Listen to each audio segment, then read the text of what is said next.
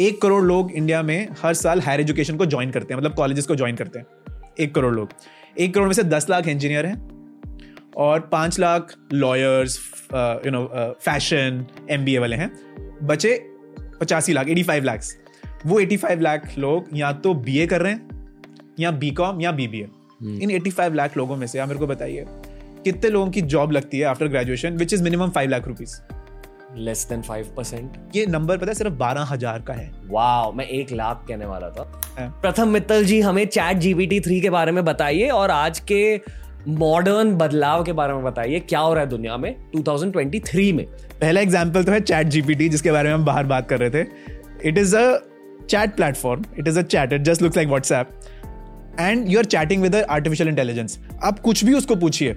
आप उसको बोलिए कि यार मेरे लिए एक पोएम लिख। मेरे को इस लड़की मेरे को कनिका नाम की लड़की के बारे में कुछ पोएम लिखनी है तो वो लिख के देगा आपको पूरी की पूरी। It will also be able to actually create the motion graphics कोई मेरे को रोमांटिक मूवी देखनी है with Ranveer Singh as the hero तो मैं बस उसको डालूँगा उसके अंदर कि create me a movie where Ranveer Singh is you know in love with the girl whatever and that movie will be created in ten twenty seconds पूरी दुनिया बहुत जल्द से बदल रही है। जो जॉब्स आज है मार्केट में, कल नहीं होने वाले एआई की वजह से प्रोग्रेस की वजह से इंफॉर्मेशन एज की वजह से एडुकेशन सिस्टम के स्लो होने की वजह से। मैं ये चाहता हूँ कि ये एपिसोड आप अपने पेरेंट्स अपनी फैमिली के साथ देखें, क्योंकि उनकी एडुकेशन हुई थी पंद्रह साल पहले, बीस साल पहले, जब सिनारियो पूरी तरह से अलग था।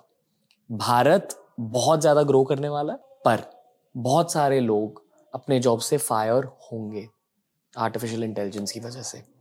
इस वजह से कि आज के एम आज के पोस्ट ग्रेड डिग्रीज शायद दस साल बाद रेलिवेंट नहीं होंगे। और ये है आज की असलियत। इलॉन मस्क पीटर थील जैसे वर्ल्ड लीडर्स भी इन कॉन्सेप्ट्स को मानते हैं कि जॉब मार्केट पूरी तरह से बदल रहा है। आज का पॉडकास्ट है नए एडुकेशन फॉर्मेट्स के बारे में। आज के पॉडकास्ट गेस्ट है प्रथम मित्तल, जो एडुकेशन स्पेस के एक बहुत बड़े लीडर है। इनकी कंपनी मास्टर्स यूनियन बहुत सारे लोगों को मॉडर्न एडुकेशन देती है। इनके इंस्टीट्यूट पे प्रैक्टिकल एडुकेशन होती है। यानी कि अगर बिज़नेस के बारे में सीखना है तो बिज़नेस कीजिए। अगर पैसे कमाने हैं तो पैसों के बारे में सीखिए। प्रैक्टिकल मॉडर्न एडुकेशन मैं ये मानता हूँ कि अगर आपको किसी सब्जेक्ट के बारे में बात करना है तो उस सब्जेक्ट से रिलेटेड कोई ऑन्टरप्रनोर से आपको सवाल पूछने चाहिए। और आज का सब्जेक्ट है मॉडर्न एजुकेशन सिस्टम इस देश के हर पेरेंट को ये पूरा पॉडकास्ट एंड तक देखना चाहिए। दोस्तों, अपने फैमिली के साथ ये वाला एपिसोड देखिए और सीखिए टी हिंदी से।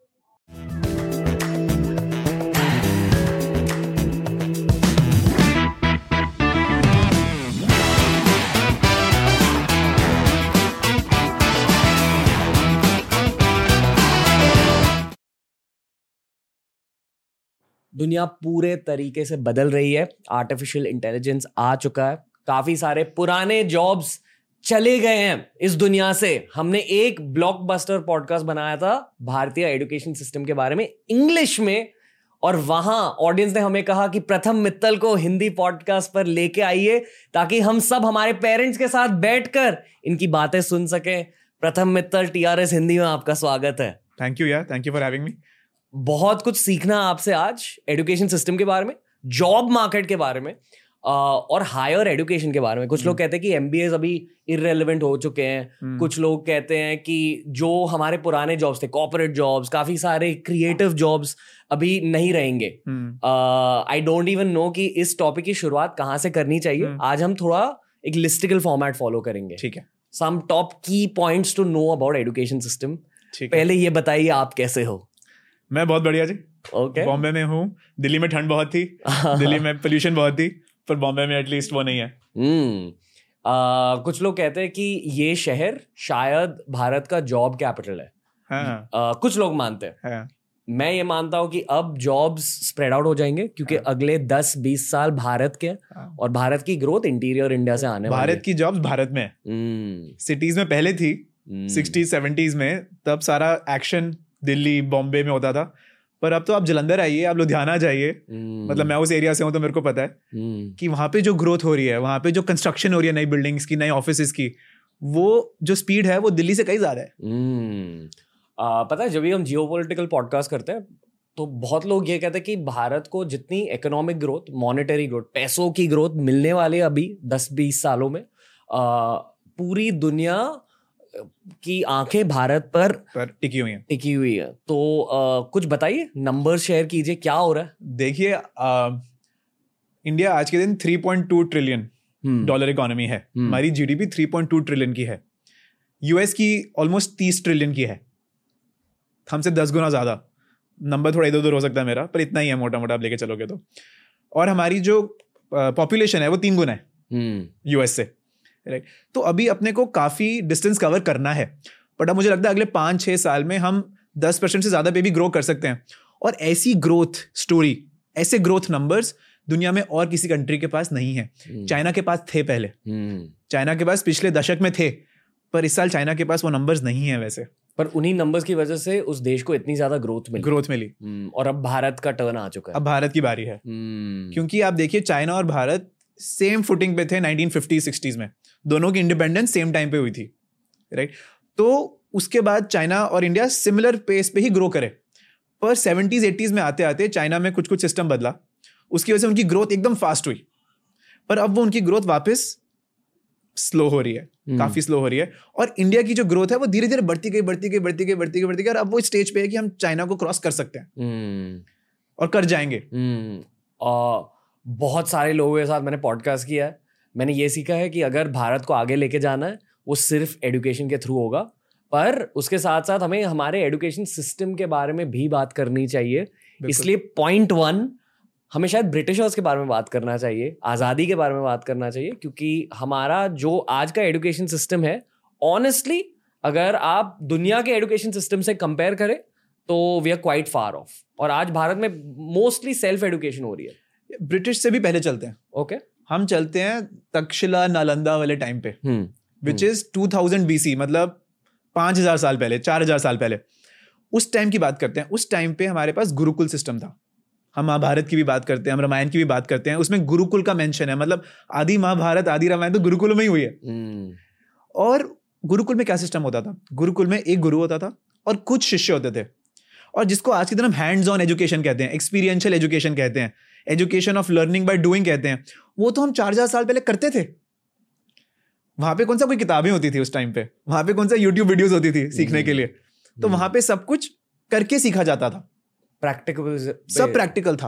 हंड्रेड परसेंट प्रैक्टिकल था। धीरे धीरे जैसे जैसे क्लासेस के साइजेस बढ़ते गए तो किताबें आ गई। और किताबों ने कहीं ना कहीं टीचर्स को रिप्लेस कर दिया। अब टीचर भी बोलता है यार आप किताब पढ़ लो एग्ज़ाम दे देना उसके बाद। तो किताब प्रॉक्सी बन गई टीचर के लिए। हम्म, अब धीरे धीरे यूट्यूब वीडियोस आ गई वो प्रॉक्सी बन गई किताबों के लिए। हम्म, तो actually education system over the last four thousand years नीचे गया है हमारा। हम्म, पहले मुझे लगता है काफ़ी रिच होता था हमारा एजुकेशन सिस्टम अब जैसे जैसे डिमांड बढ़ती गई और सप्लाई उस हिसाब से नहीं बढ़ी एजुकेशन कमर्शलाइज हो गई number one and number two the quality of education जो एक्सपीरियंस है एक स्टूडेंट का क्लासरूम में। आपसे मैं पूछता हूँ आप भी कॉलेज में गए होगे गए थे। तो कॉलेज की आपको क्या बातें याद है? मेरे दोस्त। देखिए मैं जब भी किसी से क्वेश्चन पूछता हूँ ना सभी हमेशा बोलते हैं कि क्लास के बाहर की चीज़ें तो बहुत याद है। हमने हम्म। क्लास बंक करी थी वो याद है। हमने क्लब जो होते हैं स्कूल में क्लब्स होते हैं कॉलेज में क्लब्स होते हैं उसमें कुछ काम किया था वो याद है। हम्म, पर क्लासरूम के अंदर क्या सीखा था वो कभी नहीं याद। तो फिर क्लास क्यों गए थे? हम्म, क्योंकि आई फील कि जब आप क्लास में बैठे हुए होते हो अगर टीचर इंटरेस्टिंग नहीं है ना आपका अटेंशन वहाँ नहीं नहीं होगा। होगा। आप एक्टिंग करोगे आप। ऐसे नॉड करोगे पर आप सुन रहे नहीं हो। हम्म। मेरी एडुकेशन कॉलेज के बाद शुरू हुई। और एंड आई फील कि एज 22 टू 23 के उस फ़ेज़ में मैं काफ़ी ज़्यादा स्टूपिड था। हम्म, दिमाग मेरा ज़्यादा अच्छा नहीं था स्ट्रीट स्मार्ट्स अच्छे नहीं थे। हाँ। बहुत कुछ खुद से सीखना पड़ा गलतियाँ कर करके। यार यदि एक, एक क्लास में यदि साठ बच्चे हैं हम्म, पचास साठ बच्चे हैं उसमें से जो तो आखिरी के पच्चीस बच्चे जो पीछे बैठे हैं उन तक तो कभी कभी आवाज़ ही नहीं पहुँचती और वो बोर्ड को भी नहीं देख पाते। और जो आगे बैठे हैं जो बिल्कुल फ्रंट सीट पे दो तीन बच्चे बैठे हैं वो सब सुन रहे हैं और वो जवाब भी दे देते हैं। हम्म, दूसरों को सोचने का मौका भी नहीं मिलता और वो जवाब दे देते हैं। हम्म, जब टीचर कोई क्वेश्चन पूछता है। अच्छा यदि क्लास मॉर्निंग में आठ बजे या इवनिंग में है चार बजे तो तो कई कई बच्चों का माइंड ही प्रिपेयर नहीं होता सुनने के लिए। आप कैसे एक्सपेक्ट कर सकते हो कि कोई किसी टीचर की आठ घंटे दिन में सुनता रहे बस? ह्यूमनली पॉसिबल ही नहीं है। बट हमारा स्ट्रक्चर एजुकेशन सिस्टम का नॉट ओनली इन इंडिया इसमें इंडिया की कोई गलती नहीं है। ये पूरी ग्लोब की गलती है globally education system is not optimised वो बच्चों के लिए बना ही नहीं है वो टीचर्स के लिए बना है हम्म। आपने एक आईवी लीग स्कूल में पढ़ाई की है यानी कि एक बहुत ज़्यादा टॉप कॉलेज में शायद दुनिया का एक टॉप कॉलेज है जी आई रिमेम्बर इंग्लिश पॉडकास्ट में आईवी लीग की थोड़ी बातें हुई थी हम्म। पर क्योंकि बहुत सारे लोग आपको पहली बार देख रहे हैं। टीआरएस पर झट से आईवी लीग के बारे में समझाइए। क्योंकि आई एम श्योर आप आईवी लीग के बारे में भी सोच रहे हो अभी जब आप ये कह रहे हो कि दुनिया भर का एजुकेशन सिस्टम थोड़ा सा खराब है। तो अगर सबसे जो टॉप कॉलेज है वहाँ भी थोड़ी कमियाँ है बिल्कुल। तो मतलब आगे का सोल्यूशन क्या हो सकता है? देखो आईवी लीग एक ग्रुप ऑफ़ आर्ट कॉलेजेस है यूएस में। नॉर्थ ईस्ट यूएस में न्यूयॉर्क के आसपास।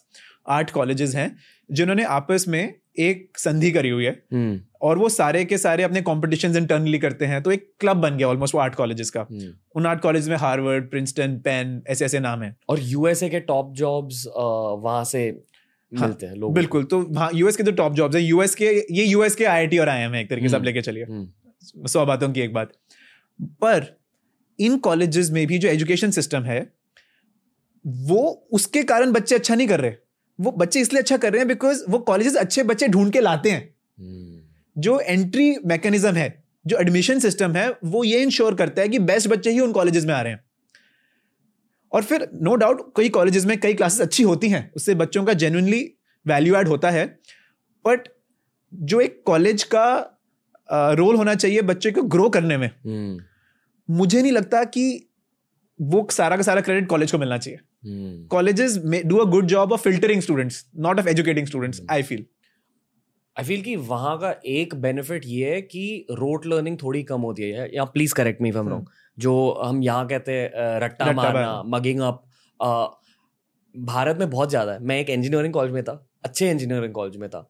वहाँ जो सबसे मुश्किल सब्जेक्ट्स भी थे computer programming electronic devices and circuits वहाँ भी हमें रट्टा मारना पड़ा। या मतलब एग्ज़ाम में बेसिकली आपके रोट लर्निंग स्किल्स टेस्ट किए जाते हैं आप बेसिकली मगअप कर लेते हो थूक देते हो एग्ज़ाम पेपर में और फिर आप भूल जाते हो कि क्या पढ़ा था Correct. मतलब मैं एक टॉप ट्यूशन के लिए भी गया कुछ सब्जेक्ट के लिए ट्यूशन में भी हमें रोट लर्निंग मेथड सिखाए जाते हाँ। हैं कि अगर ये याद रखना है तो ये गाना याद गाना याद कर लो या A B C D first words का कुछ हाँ। बना लो हाँ। मैं 20 साल का लड़का हूँ, मुझे इंजीनियरिंग सीखना है या मैं मेमोरी को स्ट्रेंथन कर रहा हूँ अ, मैं इंजीनियर नहीं बना मैं बहुत अच्छा रोट लर्नर बना इंजीनियरिंग कॉलेज में। देखो रोट लर्निंग भी अपने आप में बुरी चीज़ नहीं है। हम्म। रोट लर्निंग भी एक स्किल है हम्म। Which teaches you hard work हम्म। देखो इंडियन बच्चों में एक क्वालिटी तो है ना कि वो बैठ के मतलब सीख सकते हैं। अमेरिका में नो डाउट कि कुछ कुछ एजुकेशन सिस्टम अच्छा है और रोड लर्निंग कम है। हम्म, पर वहाँ पे बच्चा उतना हार्डवर्क भी नहीं करते जितना इंडिया में करते हैं। हम्म, तो देखो इंडिया की कुछ वीकनेस है कुछ स्ट्रेंथ है अमेरिका की कुछ कुछ वीकनेस है कुछ स्ट्रेंथ है। और मैं एक चीज़ मानता हूँ कि अगर आपको दुनिया में आगे जाना है you should always use your unfair advantage hmm, मतलब जो भगवान ने आपको ताकत दी है उसका फ़ायदा उठाओ और करियर को आगे लेके जाओ। हम्म, आई फील जब हम भारत की बातें कर रहे हैं ये याद रखना चाहिए कि हम एक बहुत हार्ड वर्किंग नेशन है। बहुत हार्ड अब गूगल के सीईओ एक इंडियन है जो इंडियन सिस्टम से पढ़ाई करी है उन्होंने। हम्म, हम्म, और वो गूगल के सीईओ हैं आज के दिन। सबसे दुनिया की सबसे बड़ी कंपनी के सीईओ हैं।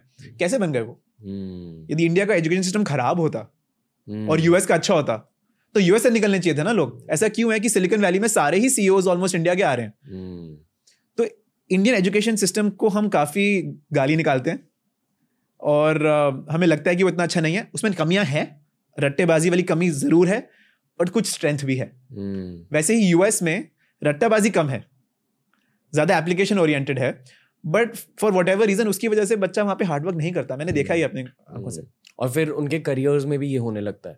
कि जो भारतीय प्रोफेशनल्स होते हैं वो ज़्यादा मेहनत करते हैं। बिल्कुल। एशियन प्रोफेशनल ज़्यादा मेरी टीम में कुछ अमेरिकन भी हैं यूरोपियंस भी हैं इंडियंस भी हैं। हम्म, तो कभी कभी अमेरिकन के जो सोल्यूशन होते हैं ना वो इंडियंस के सोल्यूशन से थोड़े ज़्यादा हटके होते हैं थोड़े ज़्यादा इनोवेटिव होते हैं। हम्म, पर जब उस इनोवेशन को इम्प्लीमेंट करने की बात आती है वहाँ पे इंडियन पे ही आपको डिपेंड करना पड़ता है। हम्म, क्योंकि Indian can put in the hours Indian can put in the heart and soul America में ना जो एक रिलेशनशिप है ना आपकी आपकी टीम मेंबर के साथ वो बहुत प्रोफेशनल है।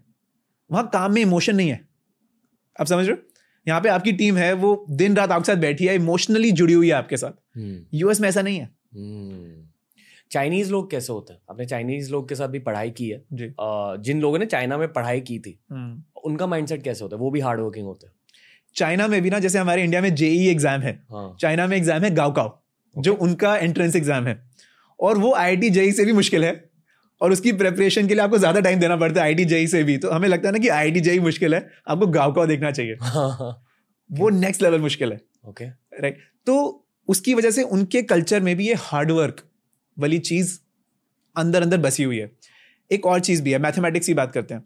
जब हम आप बोलते हैं इलेवन चाइनीज़ में इलेवन नहीं बोला जाता चाइनीज़ में बोला जाता है टेन वन श ई मैं चाइनीज़ बोलता हूँ। तो श ई बोला जाता है विच मीन्स टेन वन तो जो मैथमेटिक्स अपने माइंड में कर रहे हैं ना जब हम बोलते हैं इलेवन प्लस ट्वेंटी वन हम सोचते हैं इलेवन प्लस ट्वेंटी वन या ग्यारह प्लस इक्कीस वो सोचते हैं ten one plus twenty dash one तो मैथमेटिक्स डिफरेंट होती है। तो जो उनकी मेंटल मैथ है जो उनकी सोच है वो उसका बेसिस ही डिफरेंट है फ़र्स्ट प्रिंसिपल ही डिफरेंट है। हम्म ओके क्रिकेट देखते थे आप पहले बिल्कुल अभी भी हाँ, देखते हैं अभी देखते हैं। तो पहले जैसे ऑस्ट्रेलियन क्रिकेट टीम बहुत ज़्यादा ज़बरदस्त थी हेडन गिलक्रिस्ट हाँ। पॉन्टिंग वो वाली टीम और Indian team second best team थी तब या थर्ड बेस्ट और जो भी हाँ और हमारे लिए ऑस्ट्रेलियन टीम एस्पिरेशनल थी हमें उनके जैसा बनना बनना है। जो हम बने बाद में Eventually. 2011 वर्ल्ड कप के टाइम पे उसी तरह अगर आप एक वर्ल्ड.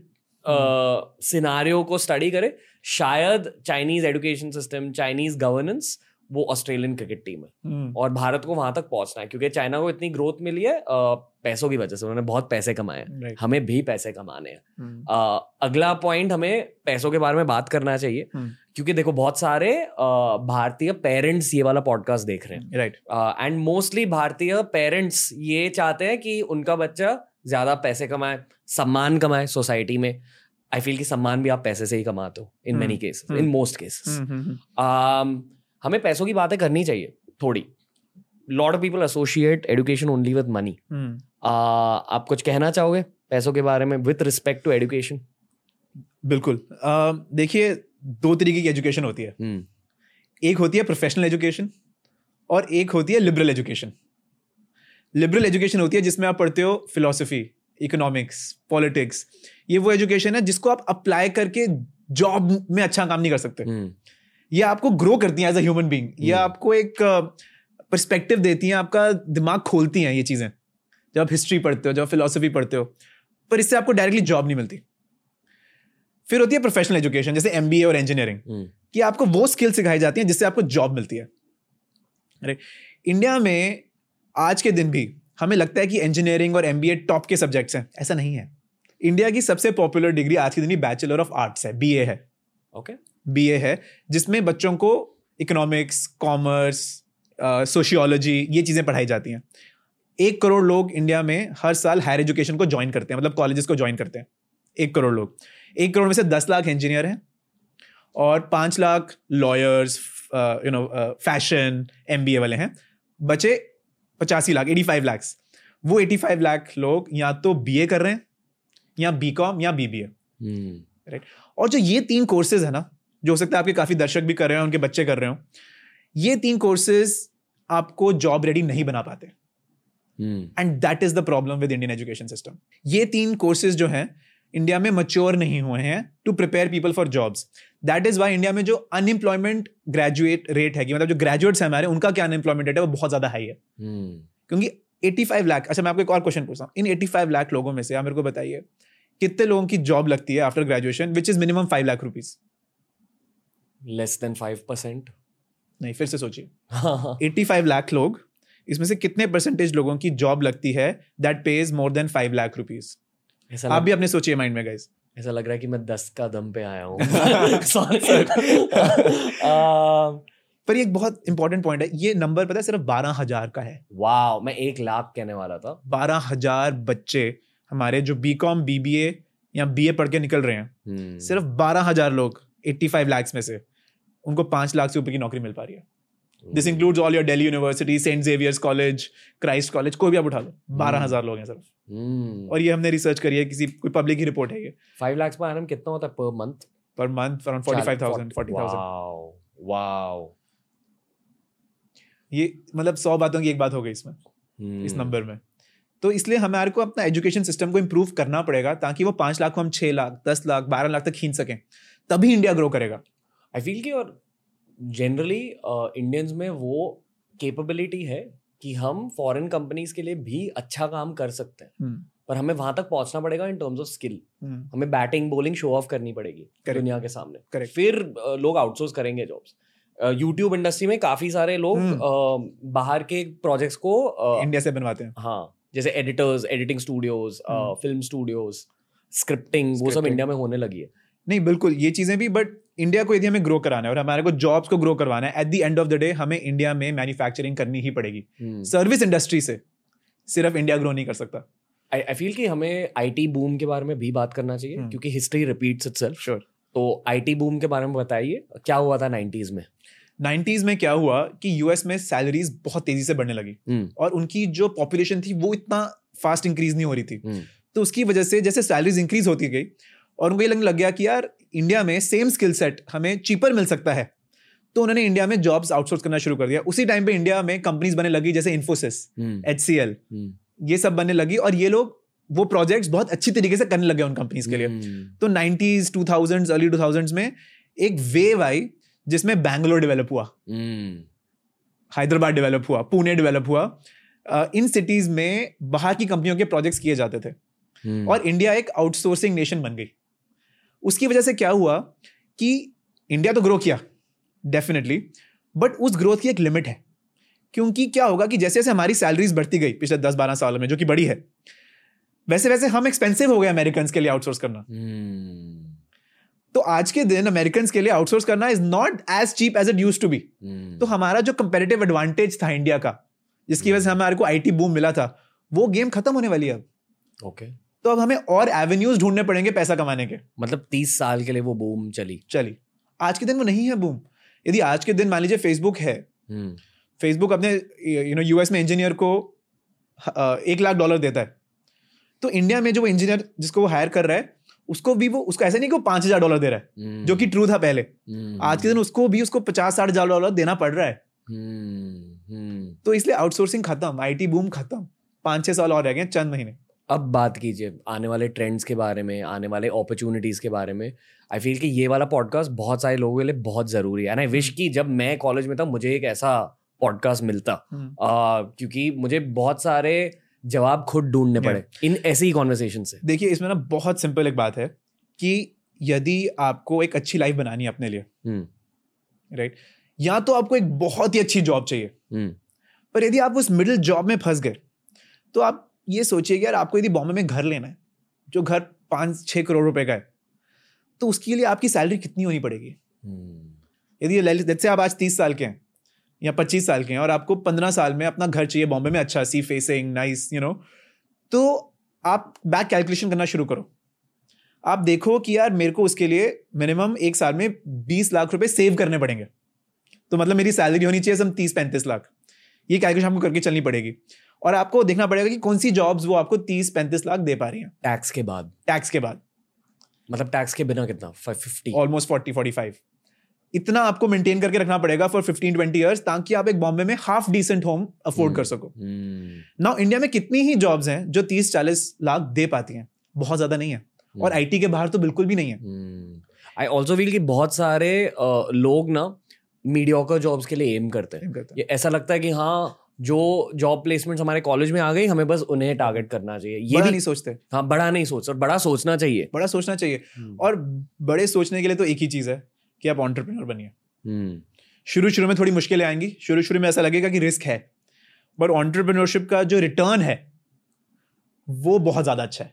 हम्म, वो बहुत ज़्यादा अच्छा है क्योंकि जॉब्स अच्छी जॉब्स हाई पेइंग जॉब्स कम ही रहेंगी वो एक दो परसेंट ही होंगी।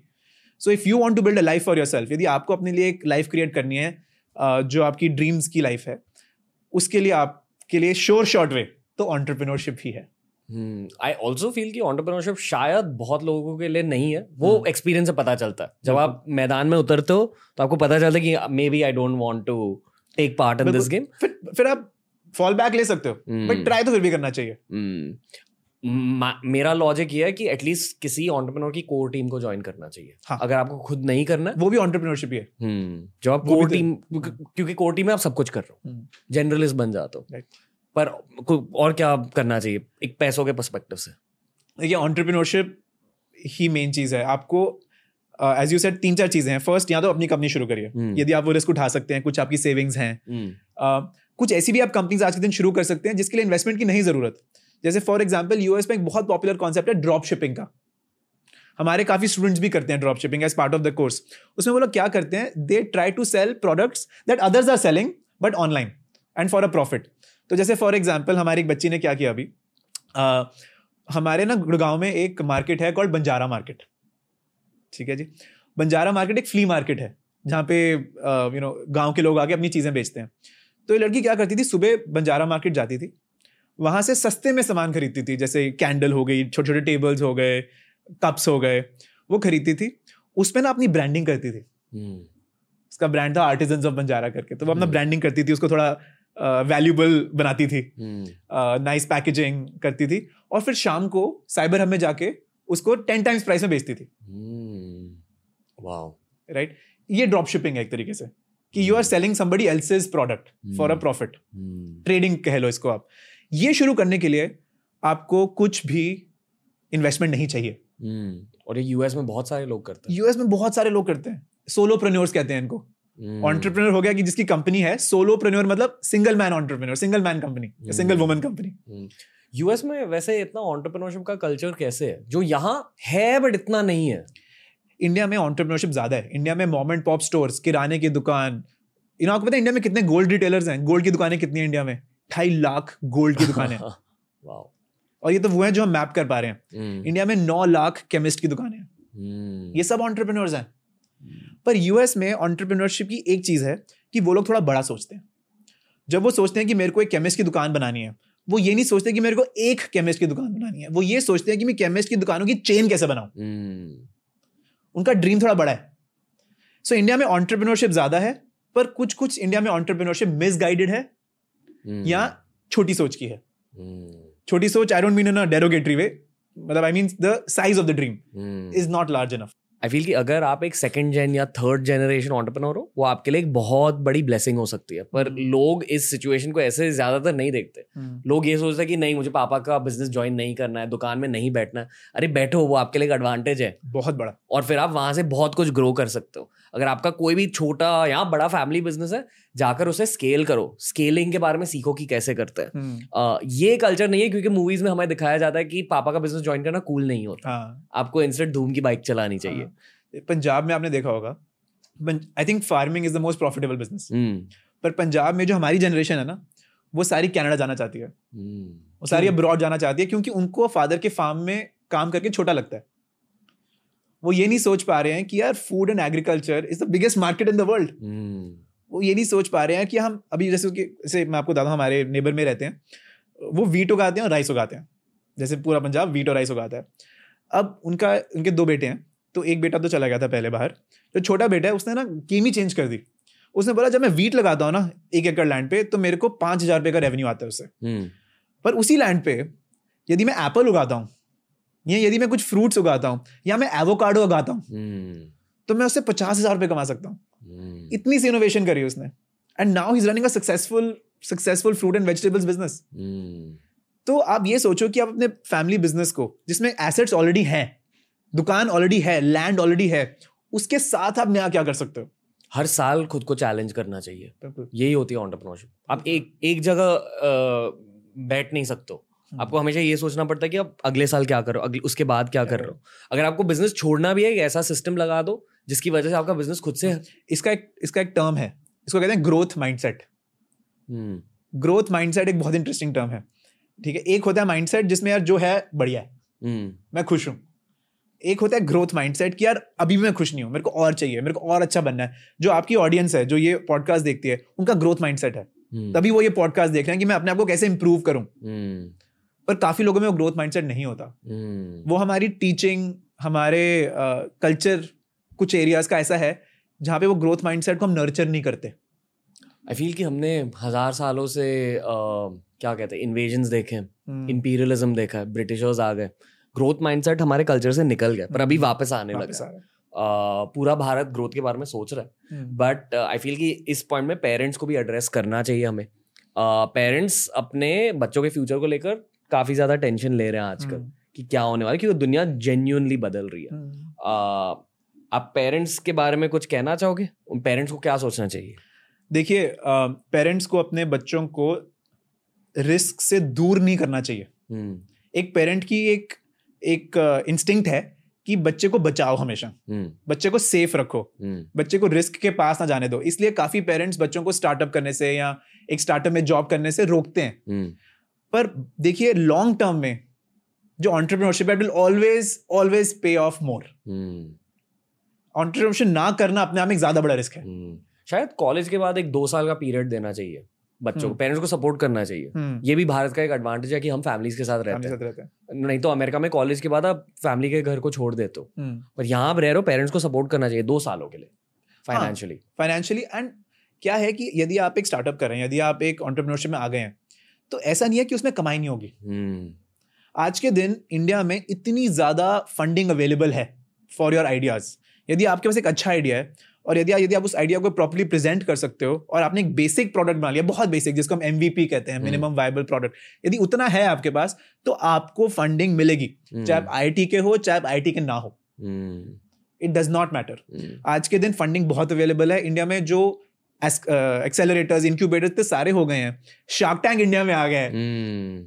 चलो शार्क टैंक तो टीवी पे है बट शार्क टैंक जैसे छोटे छोटे ऑर्गेनाइजेशन हर शहर में आ रही हैं। हम्म। तो आपको फंडिंग मिलना आज के दिन। हमें लगता है कि बहुत मुश्किल है you know have to pitch to hundreds of people idea बहुत अच्छा होना चाहिए ये है वो है।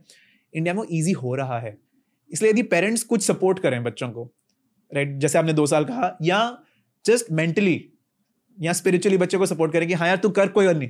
हम्म। थोड़ा सा एटीट्यूड वो रहे तो India can really grow hmm. मेरे खुद के करियर के शुरुआत में मुझे पता था कि मुझे ऑन्टरप्रनरशिप करनी है क्योंकि मुझे अमेरिकन मीडिया का एक्सपोजर था मुझे पता था कि अमेरिका में ऐसे सोचते हैं भारत में कम लोग सोचते हैं ऐसे इसलिए यूट्यूब की शुरुआत करी मंगी की शुरुआत करी एट्सेट्रा एट्सेट्रा मेरे करियर के स्टार्ट में मेरी मम्मी की पूरी जनरेशन मामा चाचा पापा सब लोग थोड़ा सा डिस्करेज करते थे कि क्या अच्छा। कर रहा है यार मतलब प्लीज़ जाके पढ़ाई कर हाँ। ले वो तेरे को फाइनेंस का जॉब मिला है वो कर ले। करेक्ट करेक्ट सब लोग डिस्करेज करते थे उस जनरे जो उस जनरेशन के लोग।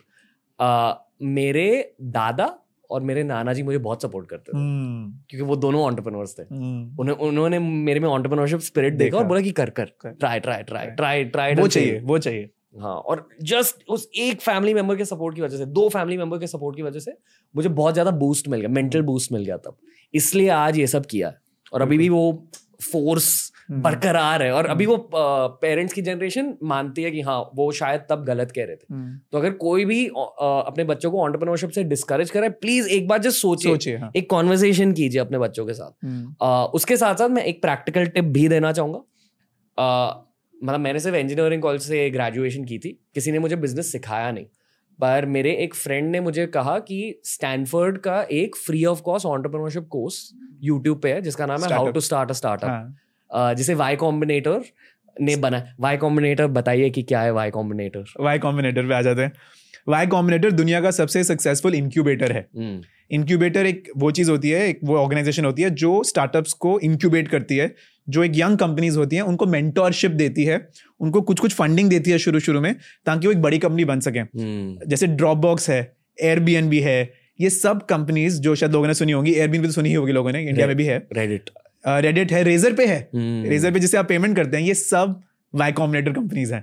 ये और, सिलिकॉन वैली में सैन फ्रांसिस्को में एक इंक्यूबेटर है। और सोचो मतलब वाई कॉम्बिनेटर की मेंटरशिप फ्री ऑफ़ कॉस्ट है यूट्यूब पर पर लोग देखते नहीं। उन वीडियोस हाँ। पर दस हज़ार व्यू है बीस हज़ार हज़ार व्यू व्यूज़ हैं।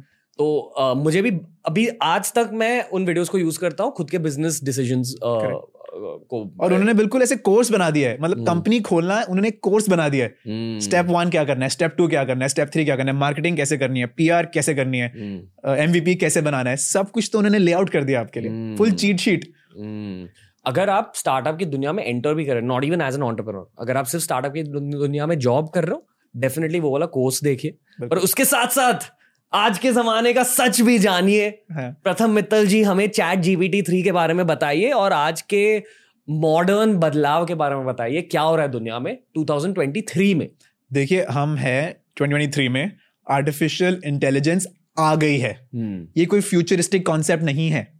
ये ऐसा नहीं है कि पाँच साल दस साल बाद होगा तब देखेंगे। हम्म। ये आपकी पॉकेट में आज के दिन एक बहुत ज़्यादा इंटेलिजेंट आर्टिफिशियल इंटेलिजेंस बैठी हुई है। एंड इसकी दो तीन एग्जाम्पल्स हैं जो कि हर कोई अपने घर बैठे यूज़ कर सकता है। हम्म पहला एग्ज़ाम्पल तो है चैट जीपीटी जिसके बारे में हम बाहर बात कर रहे थे। It is a chat platform it is a chat it just looks like WhatsApp and you are chatting with artificial intelligence आप कुछ भी उसको पूछिए।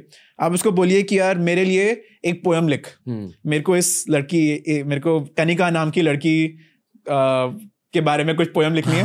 तो वो लिख के देगा आपको पूरी की पूरी। हम्म आप बोलिए कि मेरे को ये ईमेल लिखनी है अपने बॉस को दो दिन की छुट्टी मांगते हुए और ये बताते हुए कि मेरी मदर की तबीयत खराब है वो लिख के देगा वो आपको। हम्म। और बिल्कुल फ्लॉलेसली बिना किसी स्पेलिंग एरर के बिना किसी ग्रामेटिकल एरर के। आप बोलिए कि मेरे को एक आर्टिकल लिखना है। अ, मैं टर्की जा रहा हूँ और टर्की के बारे में मेरे को फाइंड आउट करना है कि वहाँ पे टॉप टेन रेस्टोरेंट्स कौन से हैं। हम्म। तो मैं बस बोलूँगा top ten restaurants in Turkey तो वो सब बता देगा मेरे को। हम्म। फिर मैं उसको ये भी पूछ सकता हूँ कि top ten restaurants in Turkey जहाँ मेरे को इंडियन फ़ूड मिलेगा।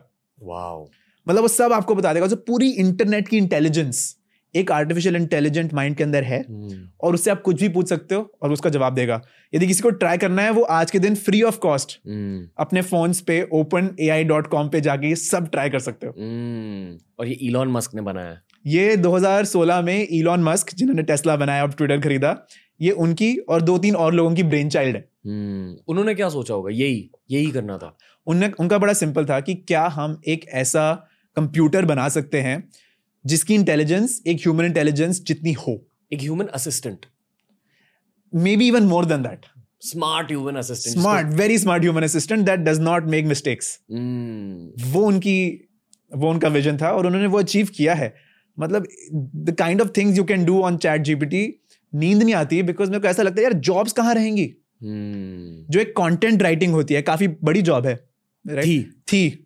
क्योंकि आज के दिन आपको कुछ भी कंटेंट लिखना है वेबसाइट पे कॉपी लिखना है पोयम लिखनी है आपको कोई आर्टिकल लिखना है सब विद इन टू या थ्री सेकेंड्स चैट जीपीटी पे लिखा जाता है। हम्म हाँ पता है लास्ट पॉडकास्ट भी शायद मुझे तो लगता है कभी कभी। नहीं नहीं नहीं पॉडकास्ट नहीं। यहाँ में ह्यूमंस की ज़रूरत है। नहीं पर सच में पता नहीं एक मैंने बुक पढ़ी थी बहुत पहले twenty one lessons for the 21st century Harari की बुक है। बहुत कुछ लिखा है उन्होंने कि बहुत सारे जॉब्स चले जाएँगे अगले दस बीस सालों में। उसकी शुरुआत हो चुकी है चैट जीपीटी थ्री के साथ। ट्वेंटी ट्वेंटी टू में मेरा एक ही गोल था कि मुझे राइटिंग यूनिट खड़ा करना था। दिसंबर में चैट जीपीटी थ्री निकल आया। निकल गया। मैं सोचा कि यार क्या किया क्या क्या फ़ायदा but it's a good thing मतलब अभी मेरे राइटर्स अभी एडिटर्स बन गए। हम्म, एज इन उन आर्टिकल्स को एडिट करते। हैं according to what will work on the internet पर सच ये कि चैट जीपीटी थ्री एक लेवल ज़ीरो सिस्टम है। अभी सिस्टम्स और ज़्यादा इंप्रूव होते अभी तो शुरू है अभी तो ये आईफोन वन है। हम्म, आपने कहा कि दो हफ्तों में भी उसकी आउटपुट इंप्रूव हो चुकी है। क्योंकि एक इंटेलिजेंट सिस्टम है जो कि दुनिया के सारे के सारे डेटा से सीखता है। हम्म, तो अब जैसे लोगों ने उस चैट के साथ बात करना शुरू किया है हम्म, तो उसको भी फीडबैक मिल रहा है कि मेरे कौन से आंसर्स अच्छे हैं कौन से आंसर इतने अच्छे नहीं हैं। तो वो अपने आप को मशीन लर्निंग यूज़ करके अपने आप को इंप्रूव कर रहा है। एवरी डेट इज़ इंप्रूविंग आप जो से कल पूछेंगे और जो दो दिन बाद पूछेंगे सेम क्वेश्चन इंप्रूव वर्जन आएगा आपको। आपने क्या क्या यूज़ किया? चैट जीपीटी थ्री एक तो चैट जीपीटी थ्री यूज़ किया है और ओपन एआई का ही एक एक और प्रोडक्ट है डैली करके। Okay D A L L dash E इसका फुल फॉर्म मुझे नहीं पता है बट ये भी एक बहुत इंटरेस्टिंग है। हम्म, इसको आप बोलो कि मेरे को कोई भी फोटोग्राफ या कोई भी पेंटिंग बनानी है कुछ भी रैंडम कि मेरे को चाहिए पेंटिंग की एक एरोप्लेन मून के आगे से जा रहा है और उस एरोप्लेन में गाय ट्रैवल कर रही है। हम्म, आप उसको ये बोलो और उसको ये बोलो कि मेरे को वो स्टिक आर्ट में चाहिए या मेरे को वो वाटर कलर्स में चाहिए आपको वो पेंटिंग बन जाएगी। हम्म, इस पॉडकास्ट में हम इमेज डाल देंगे। जो आपने कहा हाँ, उसी प्लीज़ डालिए मतलब एंड वो real time within two या थ्री सेकेंड वो बन जाती है। तो द क्वेश्चन नाउ कम्स कि जो ग्राफिक डिजाइनर्स थे हम्म, जो पेंटर्स थे जो वॉल आर्टिस्ट थे क्या उनकी जॉब्स फ्यूचर में रिस्क पे आएँगी? आ चुकी है। आ चुकी है। फ्यूचर सॉरी मैं फिर फ्यूचर में जा रहा हूँ। ये तो हो चुका है। हम्म, अब आई एम श्योर कि एक साल में भी और ज़्यादा एआई प्रोग्राम्स निकल के आएँगे। बिल्कुल हो सकता है कल को यार ऐसा हो कि पूरा का पूरा डॉक्टर का सिस्टम मतलब मेडिकल सिस्टम भी आर्टिफिशियल इंटेलिजेंस पे आ जाए। मैं बताऊँ कि मेरे को भी खांसी है मेरे को ये है मैं अपनी फ़ोटो ले लूँ अपने गले की डाल दूँ और वो एग्जैक्ट डिटेल में मेरे को सब बता दे कि मेरे को किस प्रोबेबिलिटी के साथ कौन सी डिज़ीज़ हुई है। एंड साथ ही मेरे को मेरी मेडिसिन भी लिख के दे दे। शायद हो सकता है डॉक्टर्स की ओपीडी की एटलीस्ट सर्जरी के लिए फिर भी डॉक्टर्स की ज़रूरत रहेगी। सर्जरी आई थिंक होने में फिर भी टाइम है। हालाँकि रोबोटिक सर्जरी भी आ रही है। आज के दिन नी सर्जरी जो होती है वो रोबोट्स ही करते हैं। बट फिर भी मुझे ऐसा लगता है कि even doctors which is the highest grade of employment doctors के ऊपर तो कुछ नहीं है ना? हम्म, उनकी जॉब भी चैलेंज हो रही है। हम्म। क्योंकि आप एक एडुकेटर हो आपको थोड़ा डर लगता है कि आप कैसे एडुकेट करोगे? मतलब मास्टर्स यूनियन ने बहुत सारे लोगों को जॉब दिलवाई है पर अभी पूरा जॉब मार्केट एआई की वजह से चेंज होने हम्म। वाला है। आई फील कि जैसे मोबाइल फोन्स एकदम बड़ी इन्वेंशन थी हमारे लाइफ टाइम में ये दूसरी बड़ी इन्वेंशन है। बिल्कुल। सब कुछ बदलने वाला है। सब कुछ। मोबाइल फोन्स की वजह से कोडैक एज अ कंपनी एकदम चली गई। हम्म। काफ़ी सारे कंपनीज़ चले गए। टॉयज का यूज़ कम हो गया। टॉयज आर अस भी बैंक हो करेक्ट सब ऑनलाइन हो गया अब। इतने सारे इंडस्ट्रीज़ में डिस्ट्रप्शन हो गई। कहते हैं कि नैसडैक में जो वहाँ का निफ्टी है, जो अमेरिका का निफ्टी है उनके टॉप फिफ्टी कंपनीज़ में आने वाले दस बीस सालों में शायद बीस तीस companies A I based companies होंगी। बिल्कुल। जैसे अभी एक ए आई में चैट जीपीटी में ही मैंने आज सुबह ही डाला कि write me a story for a script where someone is travelling and they meet some girl and whatever something happens right and it wrote a beautiful script Hmm. a story so it can actually even come up with new stories new ideas Hmm.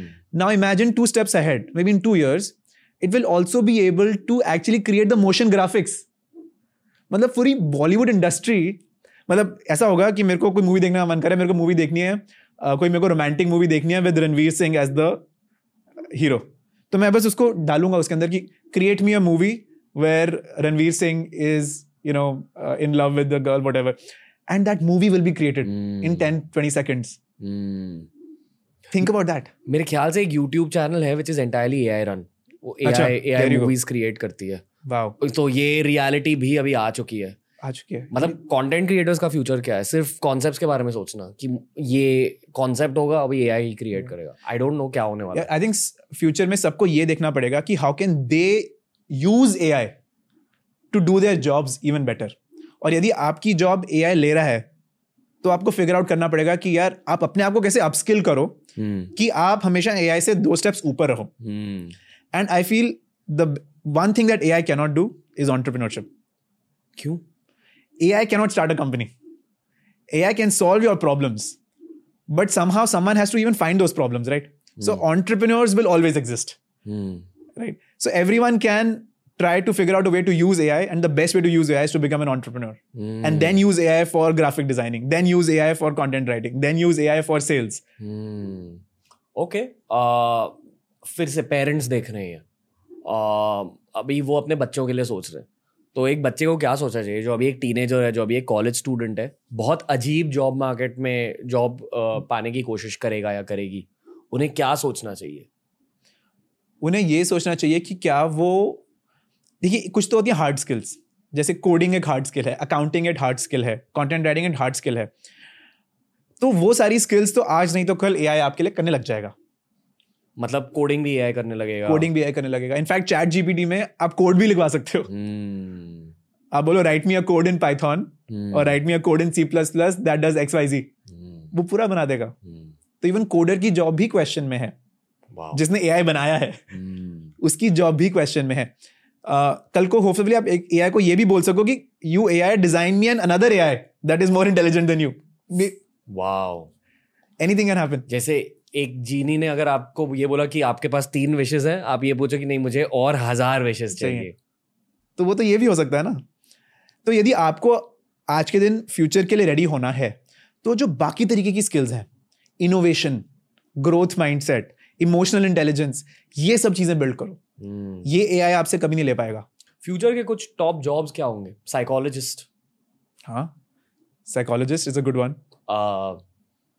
solopreneur solopreneurs um, maybe uh, it's so hard to think. It is so hard to think. पता है वो Harari की book में ये भी लिखा था कि म्यूज़िक विल गेट रिप्लेस क्योंकि म्यूज़िक आप बहुत आसानी से क्वांटिफाई कर सकते सकते हो हो या, यानी कि आप एक म्यू आप एक गाना सुनकर उसे नंबर्स के थ्रू रिप्रेजेंट कर सकते हो।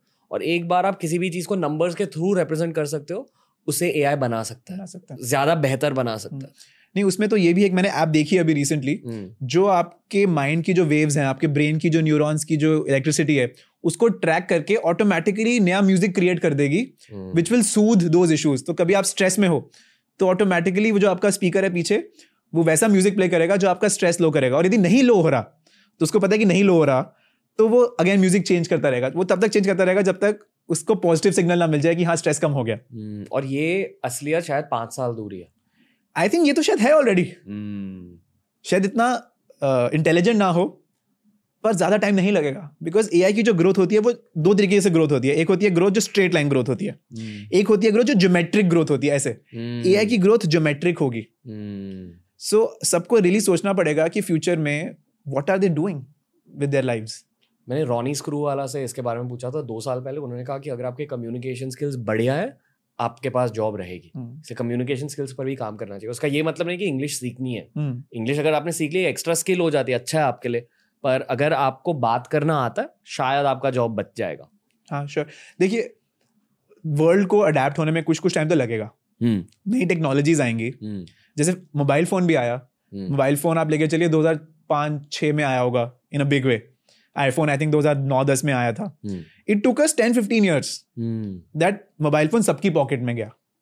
तो जब एआई भी आएगा तो पाँच दस साल पंद्रह साल लगेंगे हम्म, राइट सो आज के दिन जो थर्टी फाइव फोर्टी ईयर्स के लोग हैं जो आपके ऑडियंस है आई थिंक उनको इतना वरी करने की शायद ज़रूरत नहीं है।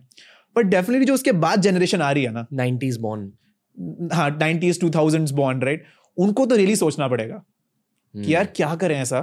कि हमारी जॉब बचे हमारा फ्यूचर सिक्योर हो। हम्म, और एक और बैड न्यूज़ है कि जो आने वाली जनरेशन है जेन अल्फ़ा जो 2010 के बाद पैदा हुई वो हमसे बहुत ज़्यादा स्मार्ट है। हम्म, यूट्यूब की वजह से हम्म, इंफॉर्मेशन की वजह से एआई की वजह से। की वजह से। तो जब वो लोग 22 इयर्स के हो जाएँगे 25 इयर्स के हो जाएँगे हमारे जॉब्स हमसे छीनेंगे। हम्म, ये भी सोचना। ये भी सोचना। अ, क्या लगता है क्या होगी रियलिटी इट्स एनीबॉडीज गैस यार। मतलब Okay. अभी तो हम जैसे बात कर रहे हैं मेरे को सोच के अपनी जॉब की टेंशन हो रही है। कि टीचर्स भी रहेंगे कॉलेजेस भी क्या रहेंगे? हम्म, और ये अ, बहुत फाफेच थॉट नहीं है। मतलब आई डोंट थिंक सो बहुत रियल थॉट है ये। देखिए टू रियली फिगर आउट कितना रियल है ना ये सबको ये दोनों टूल्स यूज़ करके देखना पड़ेंगे। आप कितनी देर से मास्टर्स यूनियन चला रहे हो? मेरे को हो गए ढाई साल मास्टर्स यूनियन okay. चलाते हुए। ढाई साल में में भी आपने चेंजेस देखे जॉब मार्केट में स्टूडेंट्स में। देखिए दो ढाई साल अच्छा अब एम बी ए जो है हम्म, हम मास्टर्स यूनियन में एम बी ए पढ़ाते हैं और अंडर ग्रेड बिज़नेस स्कूल चलाते हैं तो कि क्लास ट्वेल्व के बाद आप आ सकते हो या अंडर ग्रेजुएशन के बाद आ सकते हो मतलब हम्म। बी कॉम के बाद बीबीए के बाद बीटेक के बाद आ सकते हो या क्लास ट्वेल्व के बाद आ सकते हो। अब दोनों कोर्सेज हैं। जो बिज़नेस हम पढ़ाते हैं ना वो हम कंसल्टिंग स्ट्रैटेजी फिनटेक वो चीज़ें पढ़ाते हैं जहाँ पे ए का यूज़ हम कर सकें हम्म, to improve business outcomes hmm, AI और मशीन लर्निंग हम लोग अपने कोर्स में पढ़ाते हैं ताकि हम एआई को यूज़ कर सकें। एआई हमें ना यूज़ कर सके। एंड उसकी वजह से जो हाईएस्ट लेवल ऑफ़ जॉब्स हैं एमबीए के बाद वो रहेंगी मुझे ऐसा लगता है। इसलिए मास्टर्स यूनियन में मेरे को फिर भी थोड़ा कम डर लगता है क्योंकि हम लोग लोगों को एआई यूज़ करना सिखा रहे हैं। कौन से हाईएस्ट पेइंग जॉब्स आज के दिन हाईएस्ट पेइंग जॉब्स लगा के चलिए तीन तरीके की हैं। पहली है प्रोडक्ट मैनेजमेंट जो एआई जिसने उन्हें बनाया है ये भी एक टीम है। और उस टीम में इंजीनियर्स हैं और प्रोडक्ट मैनेजर्स हैं। Product managers are the architects engineers are the builders मतलब प्रोडक्ट मैनेजर डिज़ाइन करते हैं कि बटन यहाँ रहेगा। उससे भी ज़्यादा वो ये सोचते हैं कि यूज़र को क्या चाहिए? यूज़र इस चीज़ को कैसे यूज़ करेगा? मतलब जब आप एक ऐप की बात कर रहे हो ऐप को यूज़ करते हैं यूज़र्स पर ऐप की डिज़ाइन क्या होगी? ऐप का ऐप के पीछे आइडिया क्या होगा? वो प्रोडक्ट मैनेजर वो प्रोडक्ट मैनेजर जैसे एक घर बनाते हैं हम, तो जो एक आर्किटेक्ट है वो ये सोचता है ना कि यार अच्छा इनको ब्रेकफास्ट सुबह यहाँ करना है ब्रेकफास्ट बाद इनको बाहर जाना है तो ये रास्ता पकड़ेंगे। Bathroom should be close to the room bathroom should also be close to the you know guest room ऐसे ऐसे वो सोच रहा है ना hmm. कि यूज़र्स कैसे यूज़ करेंगे उस घर को। आई थिंक क्योंकि लोग यूट्यूब पर मोस्टली कंज्यूम कर रहे हैं यूट्यूब का एग्ज़ाम्पल लेके थोड़ा और समझाइए कि क्या करते हैं प्रोडक्ट देखिए यूट्यूब में एक तो बात होगी कि ठीक है सब्सक्राइब बटन बिल्कुल नीचे लगा हुआ है। बट यूट्यूब क्या चाहता है? यूट्यूब ये चाहता है कि आप उसकी वीडियोस और देखें। तो वो हर वीडियो के राइट साइड पे जो पूरा का पूरा एक कॉलम है उसमें और रेकमेंडेड वीडियोस पड़ी हुई हैं। तो ये प्रोडक्ट मैनेजर का काम था किसी एक प्रोडक्ट मैनेजर का आइडिया होगा कि यार साथ में ना ये और जितनी videos which are similar to this video ये दिखाओ। आइडियाज़ आइडियाज़ प्रोडक्ट मैनेजर से आते ideas product the idea people जो कभी एआई शायद नहीं कर पाएगा। कुछ टाइम ज़्यादा लगेगा। Okay okay. मुझे लगता है। बट यदि एमबीए में जो हम पढ़ाते हैं प्रोडक्ट मैनेजमेंट को लेके वो वाली जॉब्स मुझे लगता है सिक्योर रहेंगी काफ़ी टाइम तक। So that's number one and they are very high paying Facebook में जैसे फॉर एग्ज़ाम्पल गूगल के जो सीईओ है सुंदर पिचाई वो गूगल क्रोम के प्रोडक्ट मैनेजर थे पहले। क्रोम जिस पे आप प्रॉब्ली देख रहे हो या फ़ोन पे या अपने लैपटॉप पे क्रोम पे ही देख रहे होंगे वो सुंदर पिचाई ने ही बनाया था। That specific product that was his growth second job जो बहुत हाई पेइंग है और हमारे काफ़ी बच्चे उसमें जाते हैं वो है chief of staff okay chief of staff एक नया रोल है जहाँ पे आप जो एक कंपनी के फाउंडर हैं या कंपनी के सीईओ हैं उनके साथ डायरेक्टली काम करते हैं उनकी एक्सटेंशन बन के देखिए क्या है जब एक कंपनी बड़ी बनती है धीरे धीरे तो सीईओ हर चीज़ खुद नहीं मैनेज कर सकता। सीईओ को अपनी एक टीम चाहिए द सीईओ टीम आपके पास भी आम श्योर कुछ ना कुछ ऐसी एक टीम होगी जो हम्म। आपकी आपकी जो विजन है उसको टीम बाकी जितने डिपार्टमेंट के हेड्स हैं उन तक पहुंचाती है। हम्म, तो जनरली उस टीम को कहते हैं फाउंडर्स ऑफ़िस या चीफ ऑफ़ स्टाफ टीम तो हमारे काफ़ी बच्चे बिकॉज़ उनको हम ये चीज़ें सिखाते हैं वो चीफ ऑफ़ स्टाफ जाके लग जाते हैं। तो जैसे रेजर पे करके कंपनी है वहाँ पे फाउंडर्स ऑफ़िस में हमारे बच्चे हैं। एथर करके कंपनी है वहाँ पे फाउंडर्स ऑफ़िस में हमारे बच्चे हैं। जीरोधा करके कंपनी है वहाँ पे भी फाउंडर्स ऑफ़िस में हमारे बच्चे हैं। So that is how founders office roles या chief of staff roles work very high paying and इसमें जो सबसे ज़्यादा आपको स्किल चाहिए वो है human skills emotional empathy how do work with other people how do you delegate task जब किसी की कोई कंप्लेंट है आप सीओ तक कैसे पहुंचाते हो? सीओ का कोई मैसेज है वो लोगों तक कैसे पहुंचाते हो? So it is all about managing people managing egos keeping everybody happy. That is the role of a chief of staff इसकी पढ़ाई कैसे होती है? मतलब कैसे ईक्यू कैसे सिखा सकते हो लोगों को? आप सिखा सकते हो आप ईक्यू प्रैक्टिस करवा सकते हो लोगों से। आप लोगों से प्रोजेक्ट्स करवाओ ना। एक ईक्यू बताइए क्या होता है हाँ? गुड पॉइंट जैसे आईक्यू सबने सुना होगा इज़ इंटेलिजेंस क्वेश्चन हम्म। कि आपको यदि एक लॉजिकल प्रॉब्लम दी जाए उसको आप सॉल्व कर पा रहे हो कि नहीं कर पा रहे हो? तो ये हो गया आईक्यू मतलब आप लेके चलिए कि आईआईटी जेई का जो पेपर है वो आईक्यू का टेस्ट है।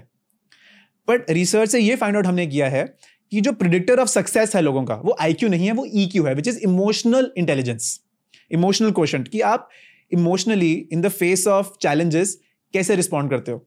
तो हो सकता है आप बहुत इंटेलिजेंट हो पर जैसे ही कोई प्रॉब्लम आपके सामने आई आपको पता नहीं कैसे रिस्पॉन्ड करना है। आप पैनिक कर गए आप एंशियस हो गए हम्म, आपके अ, पसीने छूट गए।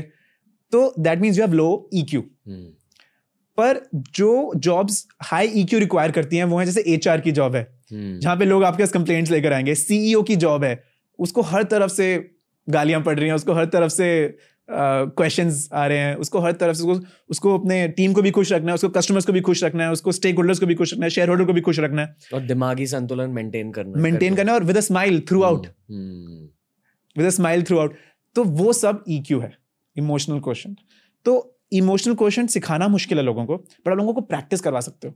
तो जब हम लोगों से असाइनमेंट्स करवाते हैं we give them tough deadlines जब लोगों से असाइनमेंट्स करवाते हैं हम उनको वो असाइनमेंट्स करवाते हैं जो उनको लगता है वो नहीं कर सकते। हम्म, जैसे हमारी पहली टर्म में हर बच्चे को पहली टर्म में जैसे वो मैसेज में आता है हर बच्चे को अपना यूट्यूब पे एक चैनल क्रिएट करना पड़ता है। हम्म, हर बच्चे को ऐसा लगता है कि नहीं मैं कैमरा शाय हूँ मैं कैमरा पे कैसा लगूँगा मैं अच्छा नहीं दिखता या मैं अच्छी नहीं दिखती मेरे को बोलना नहीं आता। पर फिर भी हम बच्चे को फोर्स करते हैं कि तुम्हें यूट्यूब पे अपना चैनल बनाना पड़ेगा और उस पर तुम ग्रेड भी होगे। हम्म, और जब वो करते हैं तो उनको लगता है कि यार हाँ इस चलो पहली वाली वीडियो अच्छी नहीं होगी। आपकी भी कभी जब आपने पहली वीडियो आपकी भी ठीक ठाक सी होगी। हम्म, सेकंड बनाते हैं थर्ड बनाते हैं फोर्थ बनाते हैं फिफ्थ तक आते आते हैं सारे सीख जाते हैं। हम्म, and what this does to them is that it makes them feel कि यार मैं कुछ भी कर सकता हूँ। मेरे को लगता था कि मैं यूट्यूब पे क्रिएटर नहीं बन सकता पर देखो एक महीने में बन गया। हम्म, तो इससे ना आपको लगने लग जाता है कि यार मैं कुछ भी कर सकता हूँ। आपका इमोशनल क्वेश्चन हाई होता है। आप डरते नहीं हो चीज़ों से। हम्म, टर्म टू होती है जब हमारी। हर बच्चे को हम लोग जैसे मैं ड्रॉप शिपिंग की बात कर रहा था हम बच्चे को फोर्स करते हैं कि तुम्हें ड्रॉप शिपिंग प्रोजेक्ट बनाना पड़ेगा। तुम्हें सुबह जाके सस्ते में कुछ खरीदना है और शाम को उसको महँगे में बेचना है। करो ये। सबको लगता है नहीं नहीं ऑन्टरप्रिनोरशिप तो मैं पाँच साल बाद करूँगा जब मेरे पास इनफ सेविंग्स होंगी। नहीं नहीं मैं कंपनी शुरू नहीं कर सकता बिकॉज़ मेरे पास टाइम नहीं है। नहीं अभी ये सेफ़ जॉब है ये है। हम बच्चे को फोर्स करते हैं कि तुम करो। हम्म, एंड वो अपने कंफर्ट जोन से बाहर जाते हैं सारे। पर हम कहते हैं कि नहीं ग्रेड ही नहीं मिलेगा तुम फेल हो जाओगे। हम्म, तुमने फ़ीस दी है भाई। हम्म, राइट तो उस चक्कर में बच्चे वो करते हैं वो ड्रॉप शिपिंग प्रोजेक्ट करते हैं। टर्म थ्री में हम सबको बोलते हैं कि तुम अपना खुद का एक ऐप बनाओ मोबाइल ऐप सबको लगता है नहीं नहीं मोबाइल ऐप तो सिर्फ़ इंजीनियर्स बना सकते हैं। बोलते हैं नहीं कोशिश करो। फेल हो जाओगे कोई बात नहीं। बट तुम बनाओगे। तो इन चीज़ों से ना इमोशनल क्वेश्चन बढ़ता है। हम्म, एजुकेशन सिस्टम ऐसे बदल रही है ये मैं हाईलाइट करना चाहता हाँ। कि बिल्कुल। जब हम इंटरनेशनल जॉब मार्केट के बारे में बात कर रहे हैं इंटरनेशनल जॉब मार्केट को भी यही चाहिए। यही चाहिए। हम्म, ये नहीं हम जो एक आईक्यू से काम हो सकता था ना हम्म, वो तो एआई कर देगा। पर जो ईक्यू से काम होता था लीडिंग पीपल अब इंडिया का देश का प्राइम मिनिस्टर वो एआई नहीं हो सकता कभी भी। हम्म, जो आप कह रहे थे ना कौन सी जॉब सेफ़ रहेंगी? आई थिंक प्राइम मिनिस्टर की जॉब सेफ़ रहेगी जहाँ पे आपको लोगों को इंस्पायर करना है। सीईओ की जॉब सेफ़ रहेगी। वहाँ पे आपको लोगों को इंस्पायर करना है। ह्यूमन और इमोशन रिलेटेड रोल्स है वो सेफ़ रहेंगे। वो सेफ़ रहेंगे ओके और तीसरा तीसरा जॉब प्रोफ़ाइल हाँ तीसरा जॉब प्रोफ़ाइल हमारा जो है वो है फाइनेंस का। ओके फाइनेंस का। आई थॉट कि क्योंकि फाइनेंस मैथमेटिकल है हाँ। आईक्यू बेस्ड है तो चला जाएगा एआई की वजह से। नहीं तो अकाउंटिंग नहीं फाइनेंस देखिए finance is all about raising money क्या होता है? मतलब मैं, आपको एकदम बेसिक से समझाना पड़ेगा। ठीक है। सो so, फाइनेंस में क्या है कि काफ़ी रोल्स होते हैं फाइनेंस में। At the most basic level is accounting कि रिसीट आ रही है इनवॉइसिंग हो रही है बैलेंस शीट बन रही है तो वो तो हो गया अकाउंटिंग उसके एक स्टेप ऊपर होता है investment banking investment banking is when someone comes to you and says कि यार मेरे को अपनी एक कंपनी बनानी है उस कंपनी बनाने के लिए मेरे को हंड्रेड करोड़ रुपीज़ चाहिए। हम्म, तो इन्वेस्टमेंट बैंकर बोलेगा आपको हंड्रेड करोड़ रुपीज़ चाहिए ठीक है। पचास करोड़ हम लेकर आएँगे डेट से मतलब हम लोन लेंगे मार्केट से। पचास करोड़ हम लेकर आएँगे इक्विटी से। हम किसी वेंचर कैपिटल से या किसी बैंक से इक्विटी लेंगे मतलब अपने शेयर्स बेच के पैसा लेंगे। तो इन्वेस्टमेंट बैंकिंग अपने आप में एक बहुत इंपॉर्टेंट रोल है विच अलाउज जितने भी ये स्टार्टअप्स की हम बात कर रहे हैं उनको फ़ंक्शन करने के लिए पैसा चाहिए ना। हम्म, वो इन्वेस्टमेंट बैंकिंग से आता है। And investment banking is also very human job because उसमें आपको इन्वेस्टर्स को कन्विंस करना है। कि आप इसमें पैसा डालो। और आपको ऑन्टरप्रिनर्स को कन्विंस करना है कि आप इस इन्वेस्टर से पैसा लो। सो फाइनेंस हमें लगता है कि एक टेक्निकल जॉब है पर वो एक्चुअली एक काफ़ी ह्यूमन जॉब है। हम्म। मैं बेसिक फाइनेंस नहीं कह रहा। मैं थोड़ा टॉप लेवल का फाइनेंस कह रहा हूँ जब एमबीए की बात करते हैं। Wolf of wall street bull for wall street okay पर ओके इन तीनों में अभी एआई घुसेगा इन सम कैपेसिटी घुसेगा बट रिप्लेस नहीं कर पाएगा मुझे लगता है। ओके ठीक है। घुसेगा आपकी लाइफ इजी करेगा। आपके लिए नंबर ऑफ़ जॉब्स डेफिनेटली कम होंगी at the middle at the bottom level but highest level पे एक पिरामिड होता है ना जी द पिरामिड जो लीडरशिप है वो बिल्कुल टॉप पे बैठी है यहाँ पे। उनको रिप्लेस करना मुश्किल है because they are the ones are using the AI they are the ones will use the AI to replace. The middle and the bottom level इसलिए जो पेरेंट्स अपने बच्चों पर प्रेशर डालते हैं ना कि कॉलेज से जॉब ले ले प्लेसमेंट्स के लिए बैठ वो शायद एक गलत मेंटालिटी है आज के जमाने में। हाँ। आ, क्योंकि आज जॉब मिल जाएगा शायद तीन साल बाद एआई जॉब चुरा लेगा। बिल्कुल होना ही है। तो सोच बड़ी रखनी चाहिए। बेसिकली ईक्यू पर काम करना चाहिए ह्यूमन स्किल्स पर काम करना चाहिए एंड डेफिनेटली कॉलेज प्लेसमेंट्स के बाहर भी स्काउट करना चाहिए। बिल्कुल। आई थिंक यहाँ ना हमें पैशन के बारे में भी बात करना चाहिए। uh, एक मैंने स्टैट पढ़ा था एग्जैक्ट स्टैट मुझे याद नहीं but it's something like sixty percent of your waking hours you spend in the office. कितना होता है रफली must be sixty percent seventy percent at least अभी आप अपने ज़िंदगी का इतना बड़ा हिस्सा ऑफ़िस में बिता रहे हो आइडियली आपको अपने काम में मज़े करने चाहिए। आपको मज़ा आना चाहिए अपना काम करते हुए। वो सिर्फ़ तब होगा जब आपकी पैशन और आपकी प्रोफेशन मैच होगी। हम्म। कुछ कहना चाहते हो उसके बारे में आप? मेरा इसमें ना थोड़ा डिफरेंट परस्पेक्टिव है। श्योर श्योर अ, मुझे ऐसा लगता है कि पैशन कुछ नहीं होता। Okay okay. मुझे ऐसा लगता है कि यदि आप किसी भी स्पेस में टाइम स्पेंड करोगे हम्म। तो वो आपका पैशन बन जाएगा धीरे धीरे इसमें ना एक बड़ी अच्छी इंटरव्यू है जेफ बेजोस की जिन्होंने अमेजोन शुरू किया था। हम्म, एंड अमेजोन वो स्टार्टेड एज अ प्लेस जहाँ पे बुक्स बिकती थी। हम्म, जेफ बेजोस को बुक्स का कोई पैशन नहीं है। हम्म, पर जैसे जैसे वो घुसते रहे बिज़नेस में जैसे जैसे वो बुक्स बेचते रहे उनका इंटरेस्ट जागता गया कि यार बुक्स तो मैं कैसे और बेच सकता हूँ? हम्म, कैसे और पैसा कमा सकता हूँ? कैसे मैं अपनी कॉस्ट और कम कर सकता हूँ? तो धीरे धीरे एज ही वो सेलिंग बुक्स उनका बुक्स और बिज़नेस पैशन बन गया। हम्म, था नहीं पहले। हम्म, तो मेरे को भी जैसे फॉर एग्ज़ाम्पल मेरा जो पहला बिज़नेस था वो एक सॉफ्टवेयर कंपनी था। ठीक है जिसमें हम लोग बहुत एक टेक्निकल काम करते थे मैं डिटेल में नहीं जाना चाहता। टेक्नोलॉजी और सॉफ्टवेयर कभी मेरा पैशन नहीं था। हम्म, मैं तो खुद कोडर नहीं हूँ।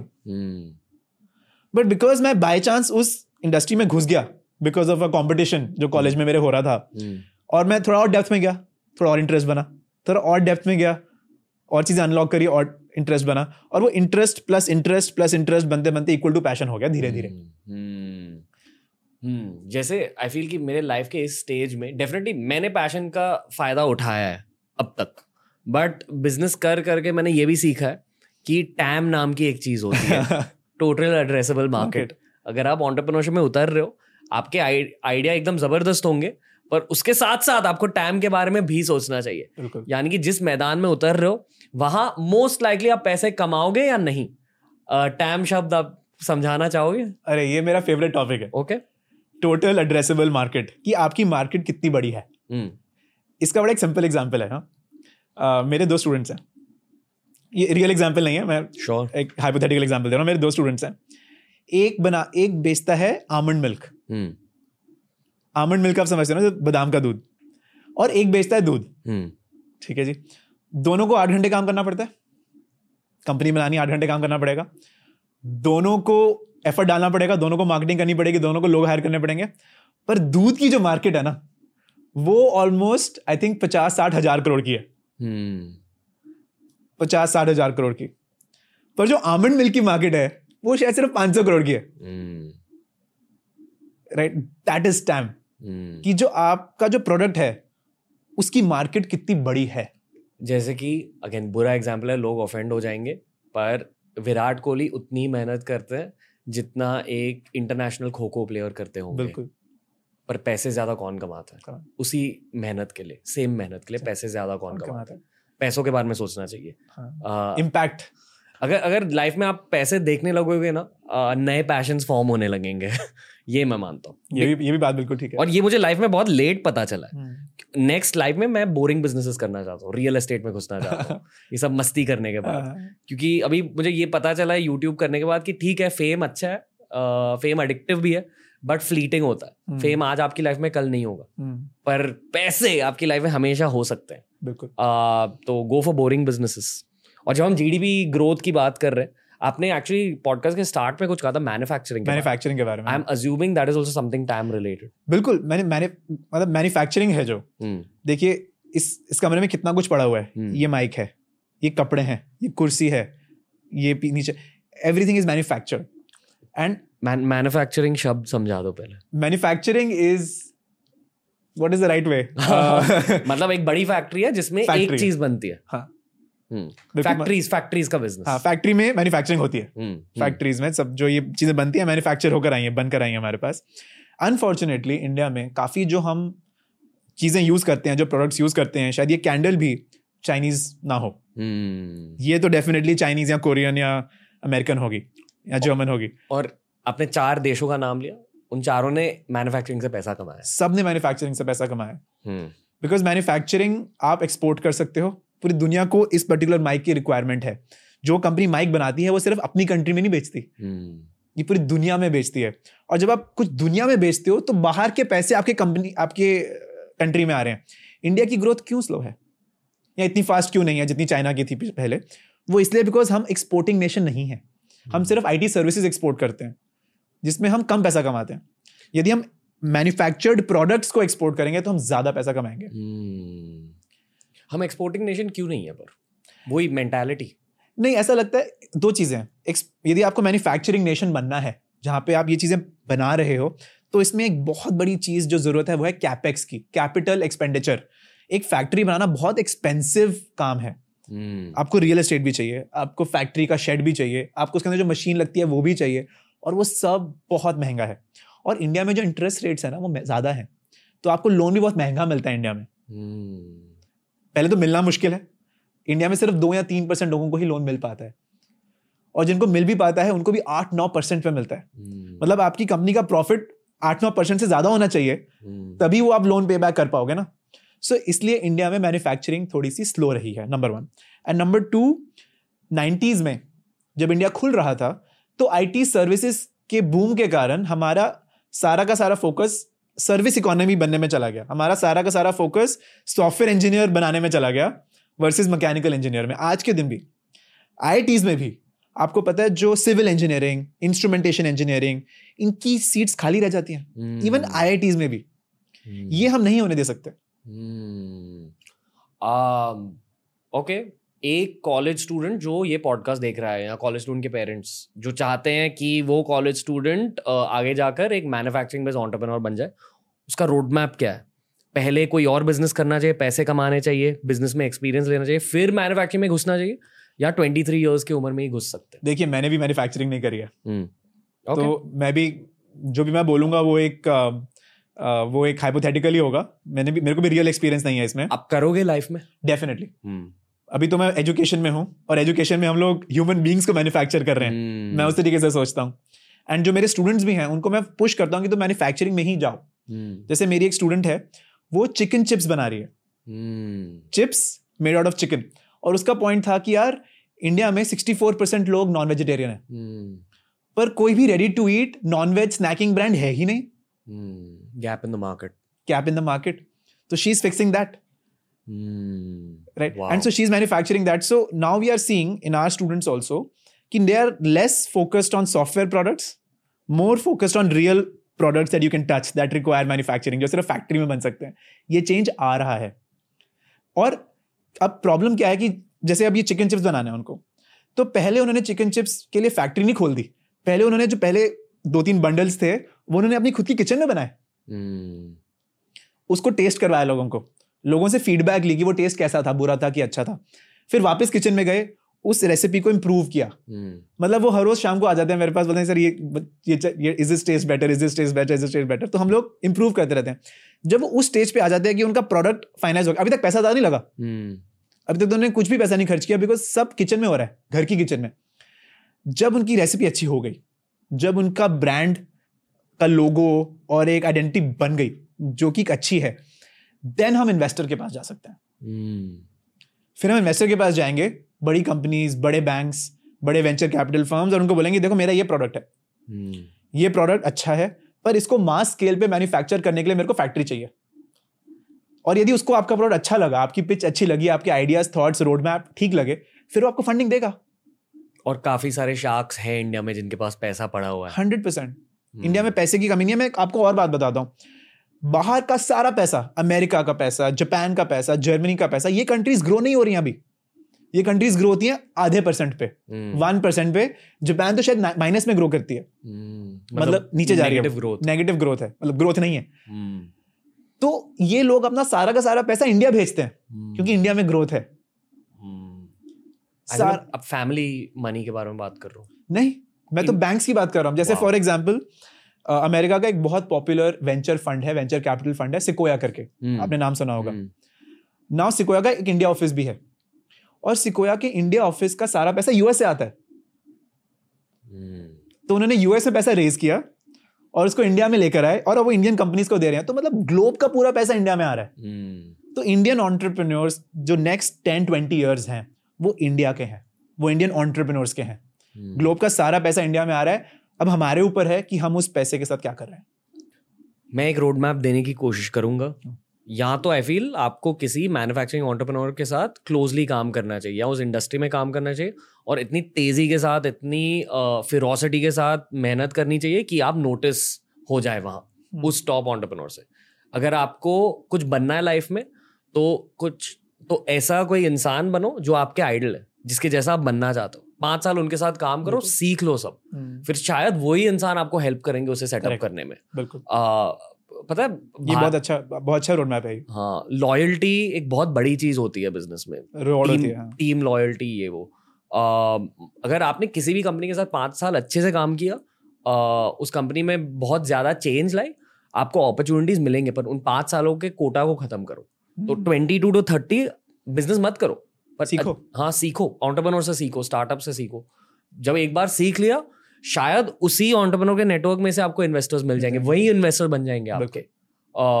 जो ऑन्टरप्रनोर्स होते हैं वो कभी किसी की ग्रोथ रुकाते नहीं। हम्म। वो एक्चुअली एनकरेज करते हैं। ये मैंने देखा है इंडियन ऑन्टरप्रनोर्स की एक खासियत होती है। हम्म। या दुनिया भर के ऑन्टरप्रनोर्स की हाँ, खासियत वो होती है। ब्लड में ही है ना ऑन्टरप्रेन्योरशिप डीएनए में है आपके। हम्म, कि ग्रोथ तू कर। मतलब आई अंडरस्टैंड योर ड्रीम्स।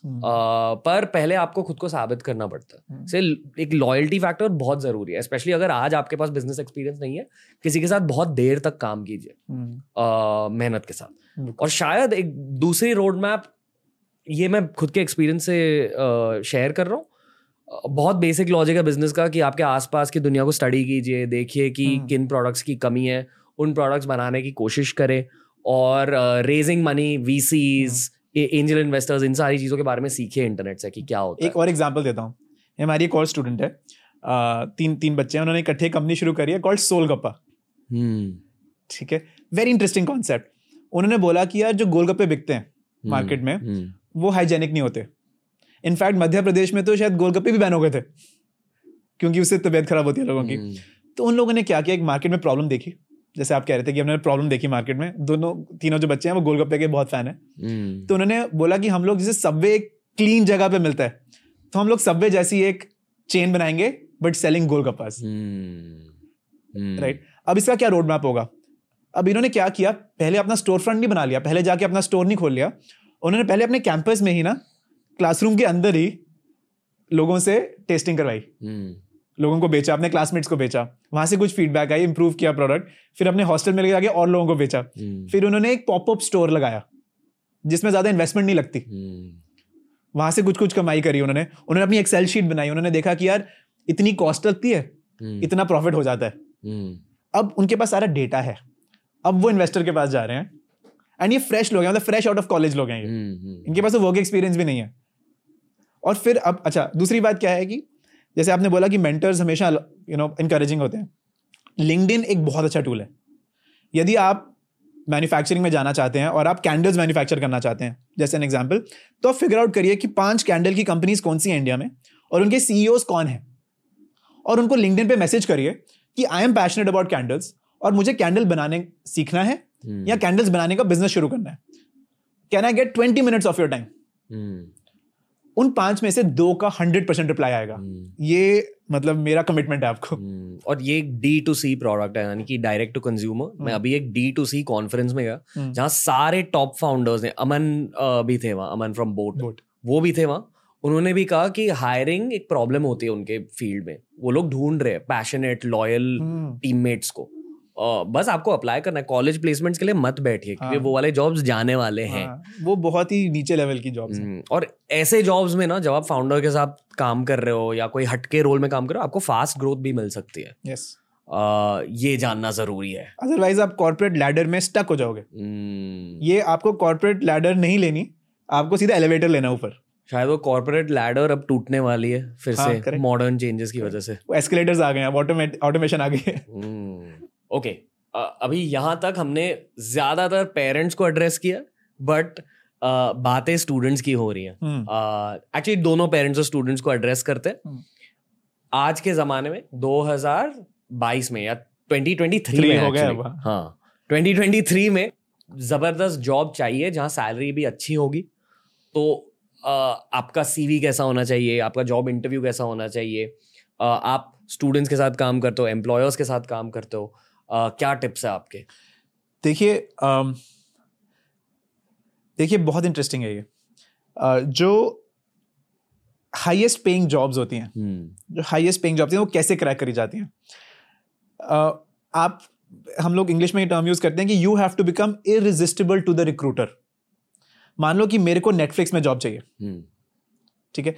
तो पहले तो आपको क्लैरिटी होनी चाहिए कि मेरे को नेटफ्लिक्स में जॉब चाहिए। काफ़ी लोगों को क्लैरिटी नहीं होती है कि मेरे को कौन सी जॉब चाहिए। हम्म। कौन सी कंपनीज़ में जॉब चाहिए। वो बोलते हैं हाँ मेरे को जॉब चाहिए फाइनेंस में। फाइनेंस में अपने आप में दस चीज़ें हैं। हम्म। फाइनेंस में हज़ारों कंपनीज़ हैं। तो हम लोग अपने स्टूडेंट्स को ये बोलते हैं पहले तो आप ये फिगर आउट करो कि टॉप फाइव कंपनीज़ कौन सी हैं जिसमें तुम्हें जॉब चाहिए। जहाँ पे आपकी स्किल सेट की कदर होगी। जहाँ पे आप पैशनेट फील करोगे। जहाँ पे आपकी वाइब मैच होगी। हम्म। तो ऐसे पाँच कंपनीज़ को आइडेंटिफाई करो। पचास को नहीं। दस को भी नहीं छह भी छोड़ दो पाँच को करो। और उन पाँच में आप घुस जाओ। जैसे फॉर एग्ज़ाम्पल हम बच्चों को बोलते हैं कि लिंक्डइन पे जाके उन पाँच कंपनियों के बारे में सब छान मारो। उनकी वेबसाइट्स पे जाके उनकी पूरी कहानी छान मारो। उनके सीईओज कौन है उनके लीडरशिप कौन है उनका एचआर मैनेजर कौन है वो सब जान मार। That's number one number two start building relationships in those companies LinkedIn पे मैसेज करो ट्विटर पे ट्वीट करो उनकी यूट्यूब वीडियोस पे कमेंट करो। हम्म उस कंपनी के साथ रिलेशनशिप एक क्रिएट करो। शुरू शुरू में वो एक दरफा होगी पर धीरे धीरे वो भी देखेंगे कि यार ये जो लड़का है या ये जो लड़की है ये काफ़ी कंसिस्टेंट है काफ़ी परसिस्टेंट है। ये रियली फॉलो अप कर रहा है। हम्म। लिंक्डइन पे जाके यदि उस कंपनी ने कुछ पोस्ट किया है उधर भी कमेंट करो। तो हम अपने स्टूडेंट्स को बोलते हैं कंपनी के साथ रिलेशनशिप डेवलप करो। हम्म, मैं एक इनपुट देना चाहूँगा यार। कॉलेज में हमें कहा जाता था कि अगर आपको बैक मिल गया केटी मिल गया अगर आप फेल हो गए एग्ज़ाम में तो कोई आपको हायर नहीं करेगा। वो एक खौफ डाल देता है स्टूडेंट्स के दिल में कि हम्म। यार बुरे मार्क्स मिले हैं या मैं केपेबल नहीं हूँ पर ये सच नहीं है। नहीं, हाँ। जो एम्प्लॉयर्स होते हैं वो आपके केपेबिलिटी और आपकी वाइब देख रहे हैं आपके हाँ। पीपल स्किल्स देख रहे हैं। बहुत कम एम्प्लॉयर्स होते हैं जो आपके मार्क्स को देखते हैं। हम्म, जेन्युइनली कम होते हैं। हम्म, ये बहुत ज़्यादा ज़रूरी लर्निंग है जो कॉलेज स्टूडेंट्स को पता पता नहीं। बट देखिए क्या होता है कि जो कॉलेज जो कंपनी आपके कॉलेज में रिक्रूट करने आई है ना हम्म, वो तो आपके मार्क्स देखेगी। हम्म, क्योंकि they are comparing you with your classmates and उनके पास कोई डेटा है नहीं आपको कंपेयर करने का अदर देन द ग्रेड तो इसलिए वो आपका मार्क्स देखेंगे और उसके बेसिस पे आपको हायर करेंगे। हम्म, अब दूसरी तरफ़ आ जाओ कि यार आप आइडेंटिफाई करो कौन सी पाँच कंपनीज़ हैं और आप उनको रीच आउट करो। आप उनको मैसेज करो make them fall in love with you if you love them deeply the company will love you back. If you give love you will get love and in most cases यहाँ higher education की ज़रूरत नहीं होती है at least to a certain degree मतलब it helps it helps because higher education में जाके आप ईमेल कैसे लिखना है hmm. वो। चीज़ें आपकी भी इंप्रूव होंगी आपकी एक प्रोफेशनल परसोना आपका बनेगा। बट स्टिल आप रीच आउट करो उनको रिलेशनशिप बनाओ। नंबर थ्री एक सीवी होती है एक which is your introduction to the company generally लोग एक गंदी सीवी बनाते हैं। कुछ लोग थोड़ी सी प्रोफेशनल लुकिंग सीवी बनाते हैं। कुछ लोग थोड़ी सी प्रोफेशनल लुकिंग सीवी बनाते हैं जो एक पेज पे बड़ी अच्छी तरीके से फॉर्मेटेड होती है, उसमें सब लिखा रहता है college past experience interest awards ये सब। पर एक और चीज़ भी होती है। जैसे फॉर एग्ज़ाम्पल मेरी एक स्टूडेंट है, उसको नेटफ्लिक्स में जॉब चाहिए थी उसने अपनी एक पूरी की पूरी सीवी क्रिएट करी in the form of a Netflix show मतलब जो एपिसोड वन था वो उसका प्रीवियस वर्क एक्सपीरियंस था. एपिसोड टू उसका था कॉलेज का एक्सपीरियंस एपिसोड थ्री उसका कोई कंपटीशन जिसमें उसने पार्टिसिपेट किया था. उसने एक छोटी सी सीरीज़ बना दी नेटफ्लिक्स पे. नेटफ्लिक्स जैसी. ताकि वो अपने आप को नेटफ्लिक्स पे अपनी जॉब के लिए पिच कर सके. हम्म, क्या नेटफ्लिक्स इस लड़की को इग्नोर कर सकता है? आप मुझे बताओ. हम्म, नहीं कर सकता.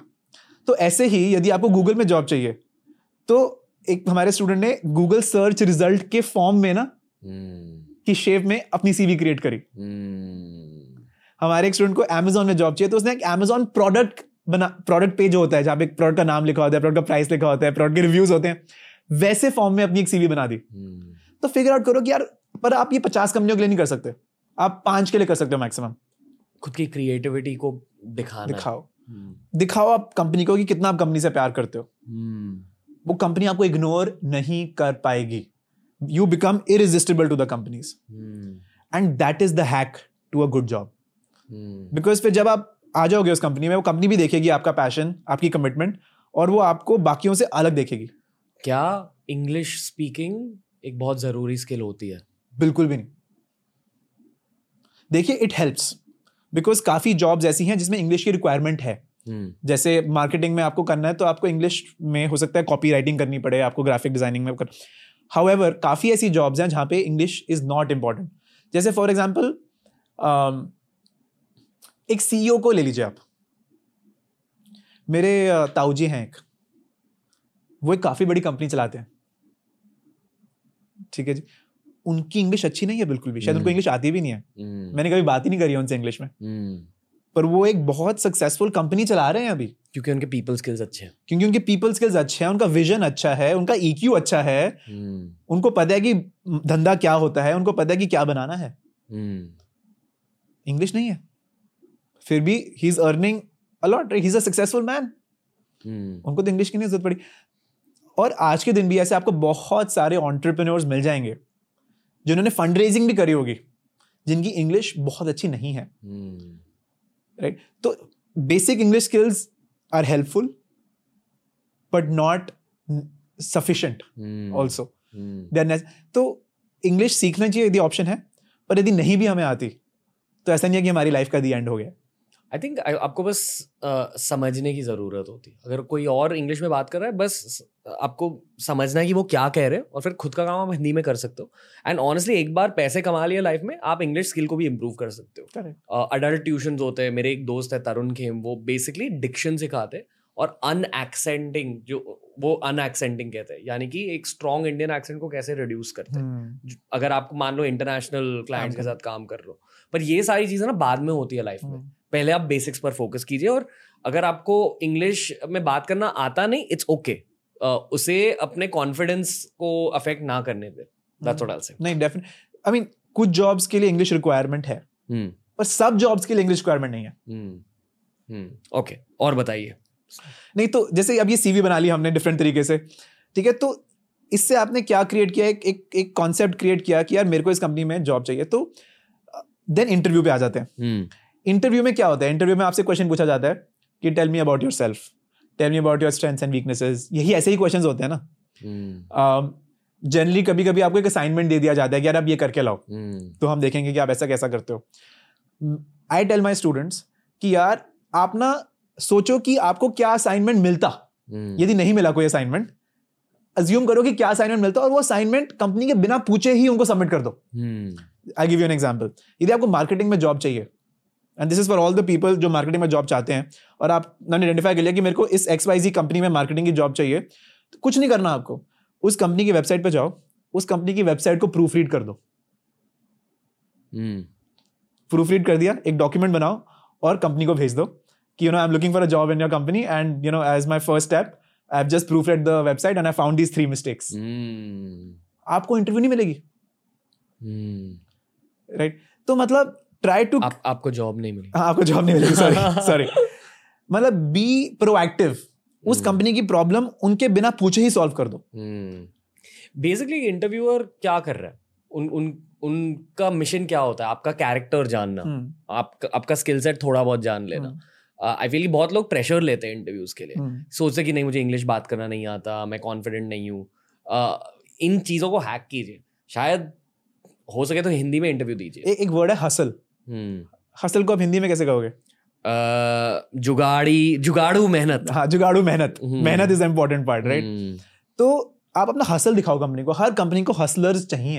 हम्म, और उसके लिए इंग्लिश नहीं इंग्लिश नहीं चाहिए। उसके लिए हम्म। कॉलेज डिग्री भी नहीं चाहिए। हम्म, हसल चाहिए। हम्म, तो उस कंपनी को हसल प्रूव करो अपना आप। हम्म, और वो आपको इग्नोर कर ही नहीं पाएगी। मोस्टली इंटरव्यूअर्स क्या ढूंढ रहे हैं? आपके एक्सपीरियंस से आपने क्या सीखा? तीन चार चीज़ें हैं। एक तो वो लॉयल्टी ढूंढ रहे हैं कि यार ये बंदा जब मेरी कंपनी में आएगा तो ये छोड़ के तो नहीं चला जाएगा। हम्म, क्योंकि they will be investing in you क्योंकि कुछ पहले छह सात महीने आपको वो ट्रेन करेंगे आपको एक लेवल तक लेकर आएँगे एंड दे वांट कि पाँच दस साल आप रहो उनके साथ। हम्म, तो loyalty is I think the number one at least मैं तो ये देखता हूँ हम्म। अपनी टीम को जब मैं हायर करता हूँ कि लॉयल्टी क्या है? रहेंगे मेरे पास। नंबर टू कि क्या इनमें ग्रोथ माइंडसेट है जो हमने पहले बात करी। कि क्या ये अपने आप को हर साल हर महीने इंप्रूव करते हैं? हम्म, तो मैं बड़ी सिंपल क्वेश्चन पूछता हूँ उनसे कि यार आप कौन सी मूवीज़ देखते हो? हम्म, तो उससे आपको आइडिया मिल जाता है कि ये हम्म, ग्रोथ माइंडसेट वाला इंसान है कि नहीं है। हम्म, तीसरी चीज़ जो मैं ढूंढ रहा हूँ कि क्या उस बंदे में हसल है? कि क्या जब मैं उसको कुछ प्रॉब्लम दूँगा वो कुछ भी करके उस प्रॉब्लम का सोल्यूशन ढूंढ लाएगा वो ये नहीं बोलेगा सर ये तो मुझे आता ही नहीं। हम्म, वो ना नहीं कहेगा। हम्म, वो हसलर होता है। हम्म, राइट तो ये तीन चार चीज़ें हैं जो मैं देखता हूँ और अभी तक आपने नोटिस किया होगा ना मैंने डिग्री की बात करी कि वो अच्छे कॉलेज से है कि नहीं है ना मैंने इंग्लिश की बात करी हम्म, ना मैंने मार्क्स की बात करी वो चीज़ें रेलेवेंट नहीं है। हम्म। मैंने खुद के एक्सपीरियंस से ये सीखा है कि स्मॉल टाउन इंडिया से सबसे बेस्ट हायर्स होते हैं often I hundred percent agree मतलब टीयर टू टीयर थ्री यहाँ पे ना लोगों की भूख ज़्यादा होती है। It's not a generalize statement खराब हायर्स भी हुए हैं वहाँ से। बड़े शहरों से अच्छे हायर्स हुए but on an average small town India में बहुत ज़्यादा टैलेंट है। देखिए मैं तो जलंधर से हूँ। हम्म, और हमारी आधी टीम जलंधर में आज के दिन भी। हम्म, जलंधर से है। जलंधर से है और जलंधर में है। हम्म, एंड मतलब there have been people in my team जो बारह बारह तेरह तेरह साल से मेरे साथ हैं। हम्म, और आई थिंक बारह तेरह साल और मेरे साथ रहेंगे। हम्म, हम्म, हम्म, ऐसा बड़े शहरों में कम मिलता है। हम्म, लोगों के पास इतनी लॉयल्टी नहीं होती। हम्म। शायद क्योंकि यहाँ लैक ऑफ़ पेशेंस है पर आई आई थिंक एक बहुत बड़ा करियर लेसन ये होता है कि रिलेशनशिप्स कॉम्पाउंड कॉम्पाउंडिंग मतलब uh, जैसे आपने बैंक में सौ रुपए डाल दिए इंटरेस्ट की वजह से अगले साल आप एक सौ दस रुपए कमाओगे उसके बाद एक सौ दस रुपए पे आप इंटरेस्ट कमाओगे। हम्म, तो उसके बाद वाले साल में आप दस रुपए नहीं ग्यारह रुपए कमाओगे। हाँ, uh, ये कॉम्पाउंडिंग होती है उसी तरह रिलेशनशिप्स भी कॉम्पाउंड होते हैं। Correct. अगर आपने दोस्ती मेंटेन करके रखी प्रोफेशनल रिलेशनशिप्स मेंटेन करके रखे प्रोफेशनलिज्म दिखाया लॉयल्टी मेंटेन करके रखी तो कॉम्पाउंडिंग की वजह से आपको बहुत ज़्यादा करियर अपॉर्चुनिटीज़ आपको फाइनेंशियल uh, अपॉर्चुनिटीज़ भी मिल सकते हैं। हंड्रेड जो मेरी टीम में दो लोग हैं तरुण और नमन करके जलंधर वाली टीम में वो मेरे साथ बारह तेरह साल से हैं। उनके लिए मैं कुछ भी करूँगा आज के दिन। हम्म। जो मेरे साथ दो तीन साल से है शायद मैं उनके लिए उतना ना करूँ जितना मैं तेरह साल वालों के लिए मतलब I will leave everything everything for those two people I know for a fact क्योंकि वो मैदान में आपके साथ उतर रहे हैं। हाँ। एंड मोस्टली जो इंडियन ऑन्टरप्रेनर्स होते हैं ना बहुत कम ऑन्टरप्रेनर्स वो किंग माइंडसेट के साथ आते हैं। मोस्टली। स्पोर्ट्स पर्सन माइंडसेट के साथ आते हैं कि आप मेरे टीममेट हो। And that is the way it should be I feel Pratham Mittal ji और कुछ कहना चाहोगे आप जॉब मार्केट के बारे में? क्योंकि ये बहुत ज़्यादा जज्बाती कॉन्वर्सेशन हो गई है। देखिए जॉब मार्केट के बारे में एक लास्ट चीज़ बोलता हूँ मैं। हम्म। मैंने ना अमेरिका में काफ़ी देखा है कि हर स्टूडेंट के पास ना जो बी कॉम कर रहा है या एम बी ए कर रहा है उसके पास एक साइड हसल रहता है। हम्म। साइड बिज़नेस रहता है जिससे वो कुछ कुछ कमाई करता है। सो so, मेरे काफ़ी फ्रेंड्स जो अमेरिकन थे वो वीकेंड्स पे मैकडोनल्ड्स में काम करते थे। मेरे काफ़ी फ्रेंड्स शाम को फ्रीलांसिंग करते थे वेबसाइट्स पे। हम्म जैसे there is a website called Upwork U P W O R K dot com उसमें जाके यदि आपकी कोई भी स्किल सेट है जैसे आपकी ग्राफिक डिज़ाइनिंग की स्किल सेट है या साउंड एडिटिंग की स्किल सेट है या फोटोग्राफी की स्किल सेट है तो आप वहाँ जाके प्रोजेक्ट्स ढूंढ सकते हो। एंड लोगों के लिए वो प्रोजेक्ट्स कर सकते हो। और उससे आप नॉट ओनली सम मनी कमा सकते हो बट मोर इम्पोर्टेंटली एक्सपीरियंस कमा सकते हो। इंडिया में ना जो स्टूडेंट्स हैं वो किताबों में ही रुल जाते हैं। वो किताबों में ही खत्म हो जाते हैं। इंडिया में वो ज़्यादा क्लब्स में ऑर्गेनाइजेशंस में ज़्यादा टाइम स्पेंड नहीं कर पाते बिकॉज़ वो रट्टी वाली बात आ जाती है। But if they if they can have a side hustle तो उससे ना साथ साथ उनकी इनकम भी हो रही है पर उनका वर्क एक्सपीरियंस भी while they are studying grow हो रहा है। हम्म। वो एक बहुत इंपॉर्टेंट टाइम है जो जब 19 टू ट्वेंटी थ्री ओल्ड जो और उनके लिए एक बहुत इंपॉर्टेंट है कि पढ़ाई के साथ साथ वो कुछ काम भी करें। हम्म। वो फ्रीलांसिंग हो सकता है वो क्लब्स में काम करना हो सकता है आ, वो यू नो वॉल्टियरिंग करना हो सकता है किसी एनजीओ के पास वो कुछ भी हो सकता है बट साइड हसल होना ही चाहिए। उससे आपका कैरेक्टर डेवलप होता है उससे आपकी सीवी डेवलप होती है हम्म। उससे आपकी सोच बड़ी होती है और आपको ये समझ आता है कि रियल दुनिया में क्या हो रहा है। नहीं तो कॉलेज में आप एक बबल में बंद होकर रह जाते हो। I think that's the last thing I would like to say I feel कि वो जो फ्री टाइम मिलता है आपको कॉलेज में उस फ्री टाइम में जो आप कर रहे हो आपके लेट ट्वेंटीज उससे डिसाइड होंगे। करेक्ट और इसकी इम्पोर्टेंस आपको सिर्फ़ लेट ट्वेंटीज में पता चलती है कि मेरी बहुत बड़ी रिग्रेट है कि मैंने कॉलेज में सिर्फ़ पार्टी पार्टीज़ में काम किया। मैंने सिर्फ़ पार्टीज़ करे। बहुत अ, बहुत पार्टिंग करी। बहुत कुछ किया है कॉलेज में। हाईलाइट uh, नहीं करना चाहूँगा। बहुत अ, बाकी वीडियोस में मैंने कहा इन चीज़ों के बारे में अल्कोहल के बारे में वगैरह वगैरह। पर मेरी बहुत बड़ी रिग्रेट है क्योंकि उस फ़ेज़ की वजह से age twenty two twenty three में मुझे और भी ज़्यादा मेहनत करनी पड़ी। Age twenty two twenty three twenty four बहुत मुश्किल थे मेरे लिए। शायद अब तक लेट ट्वेंटीज तक बहुत मुश्किल पीरियड था क्योंकि अडल्टिंग स्किल्स मैं कॉलेज में सीख सकता था पर मैं नहीं सीखी मैंने। मैंने लाइफ से सीखी।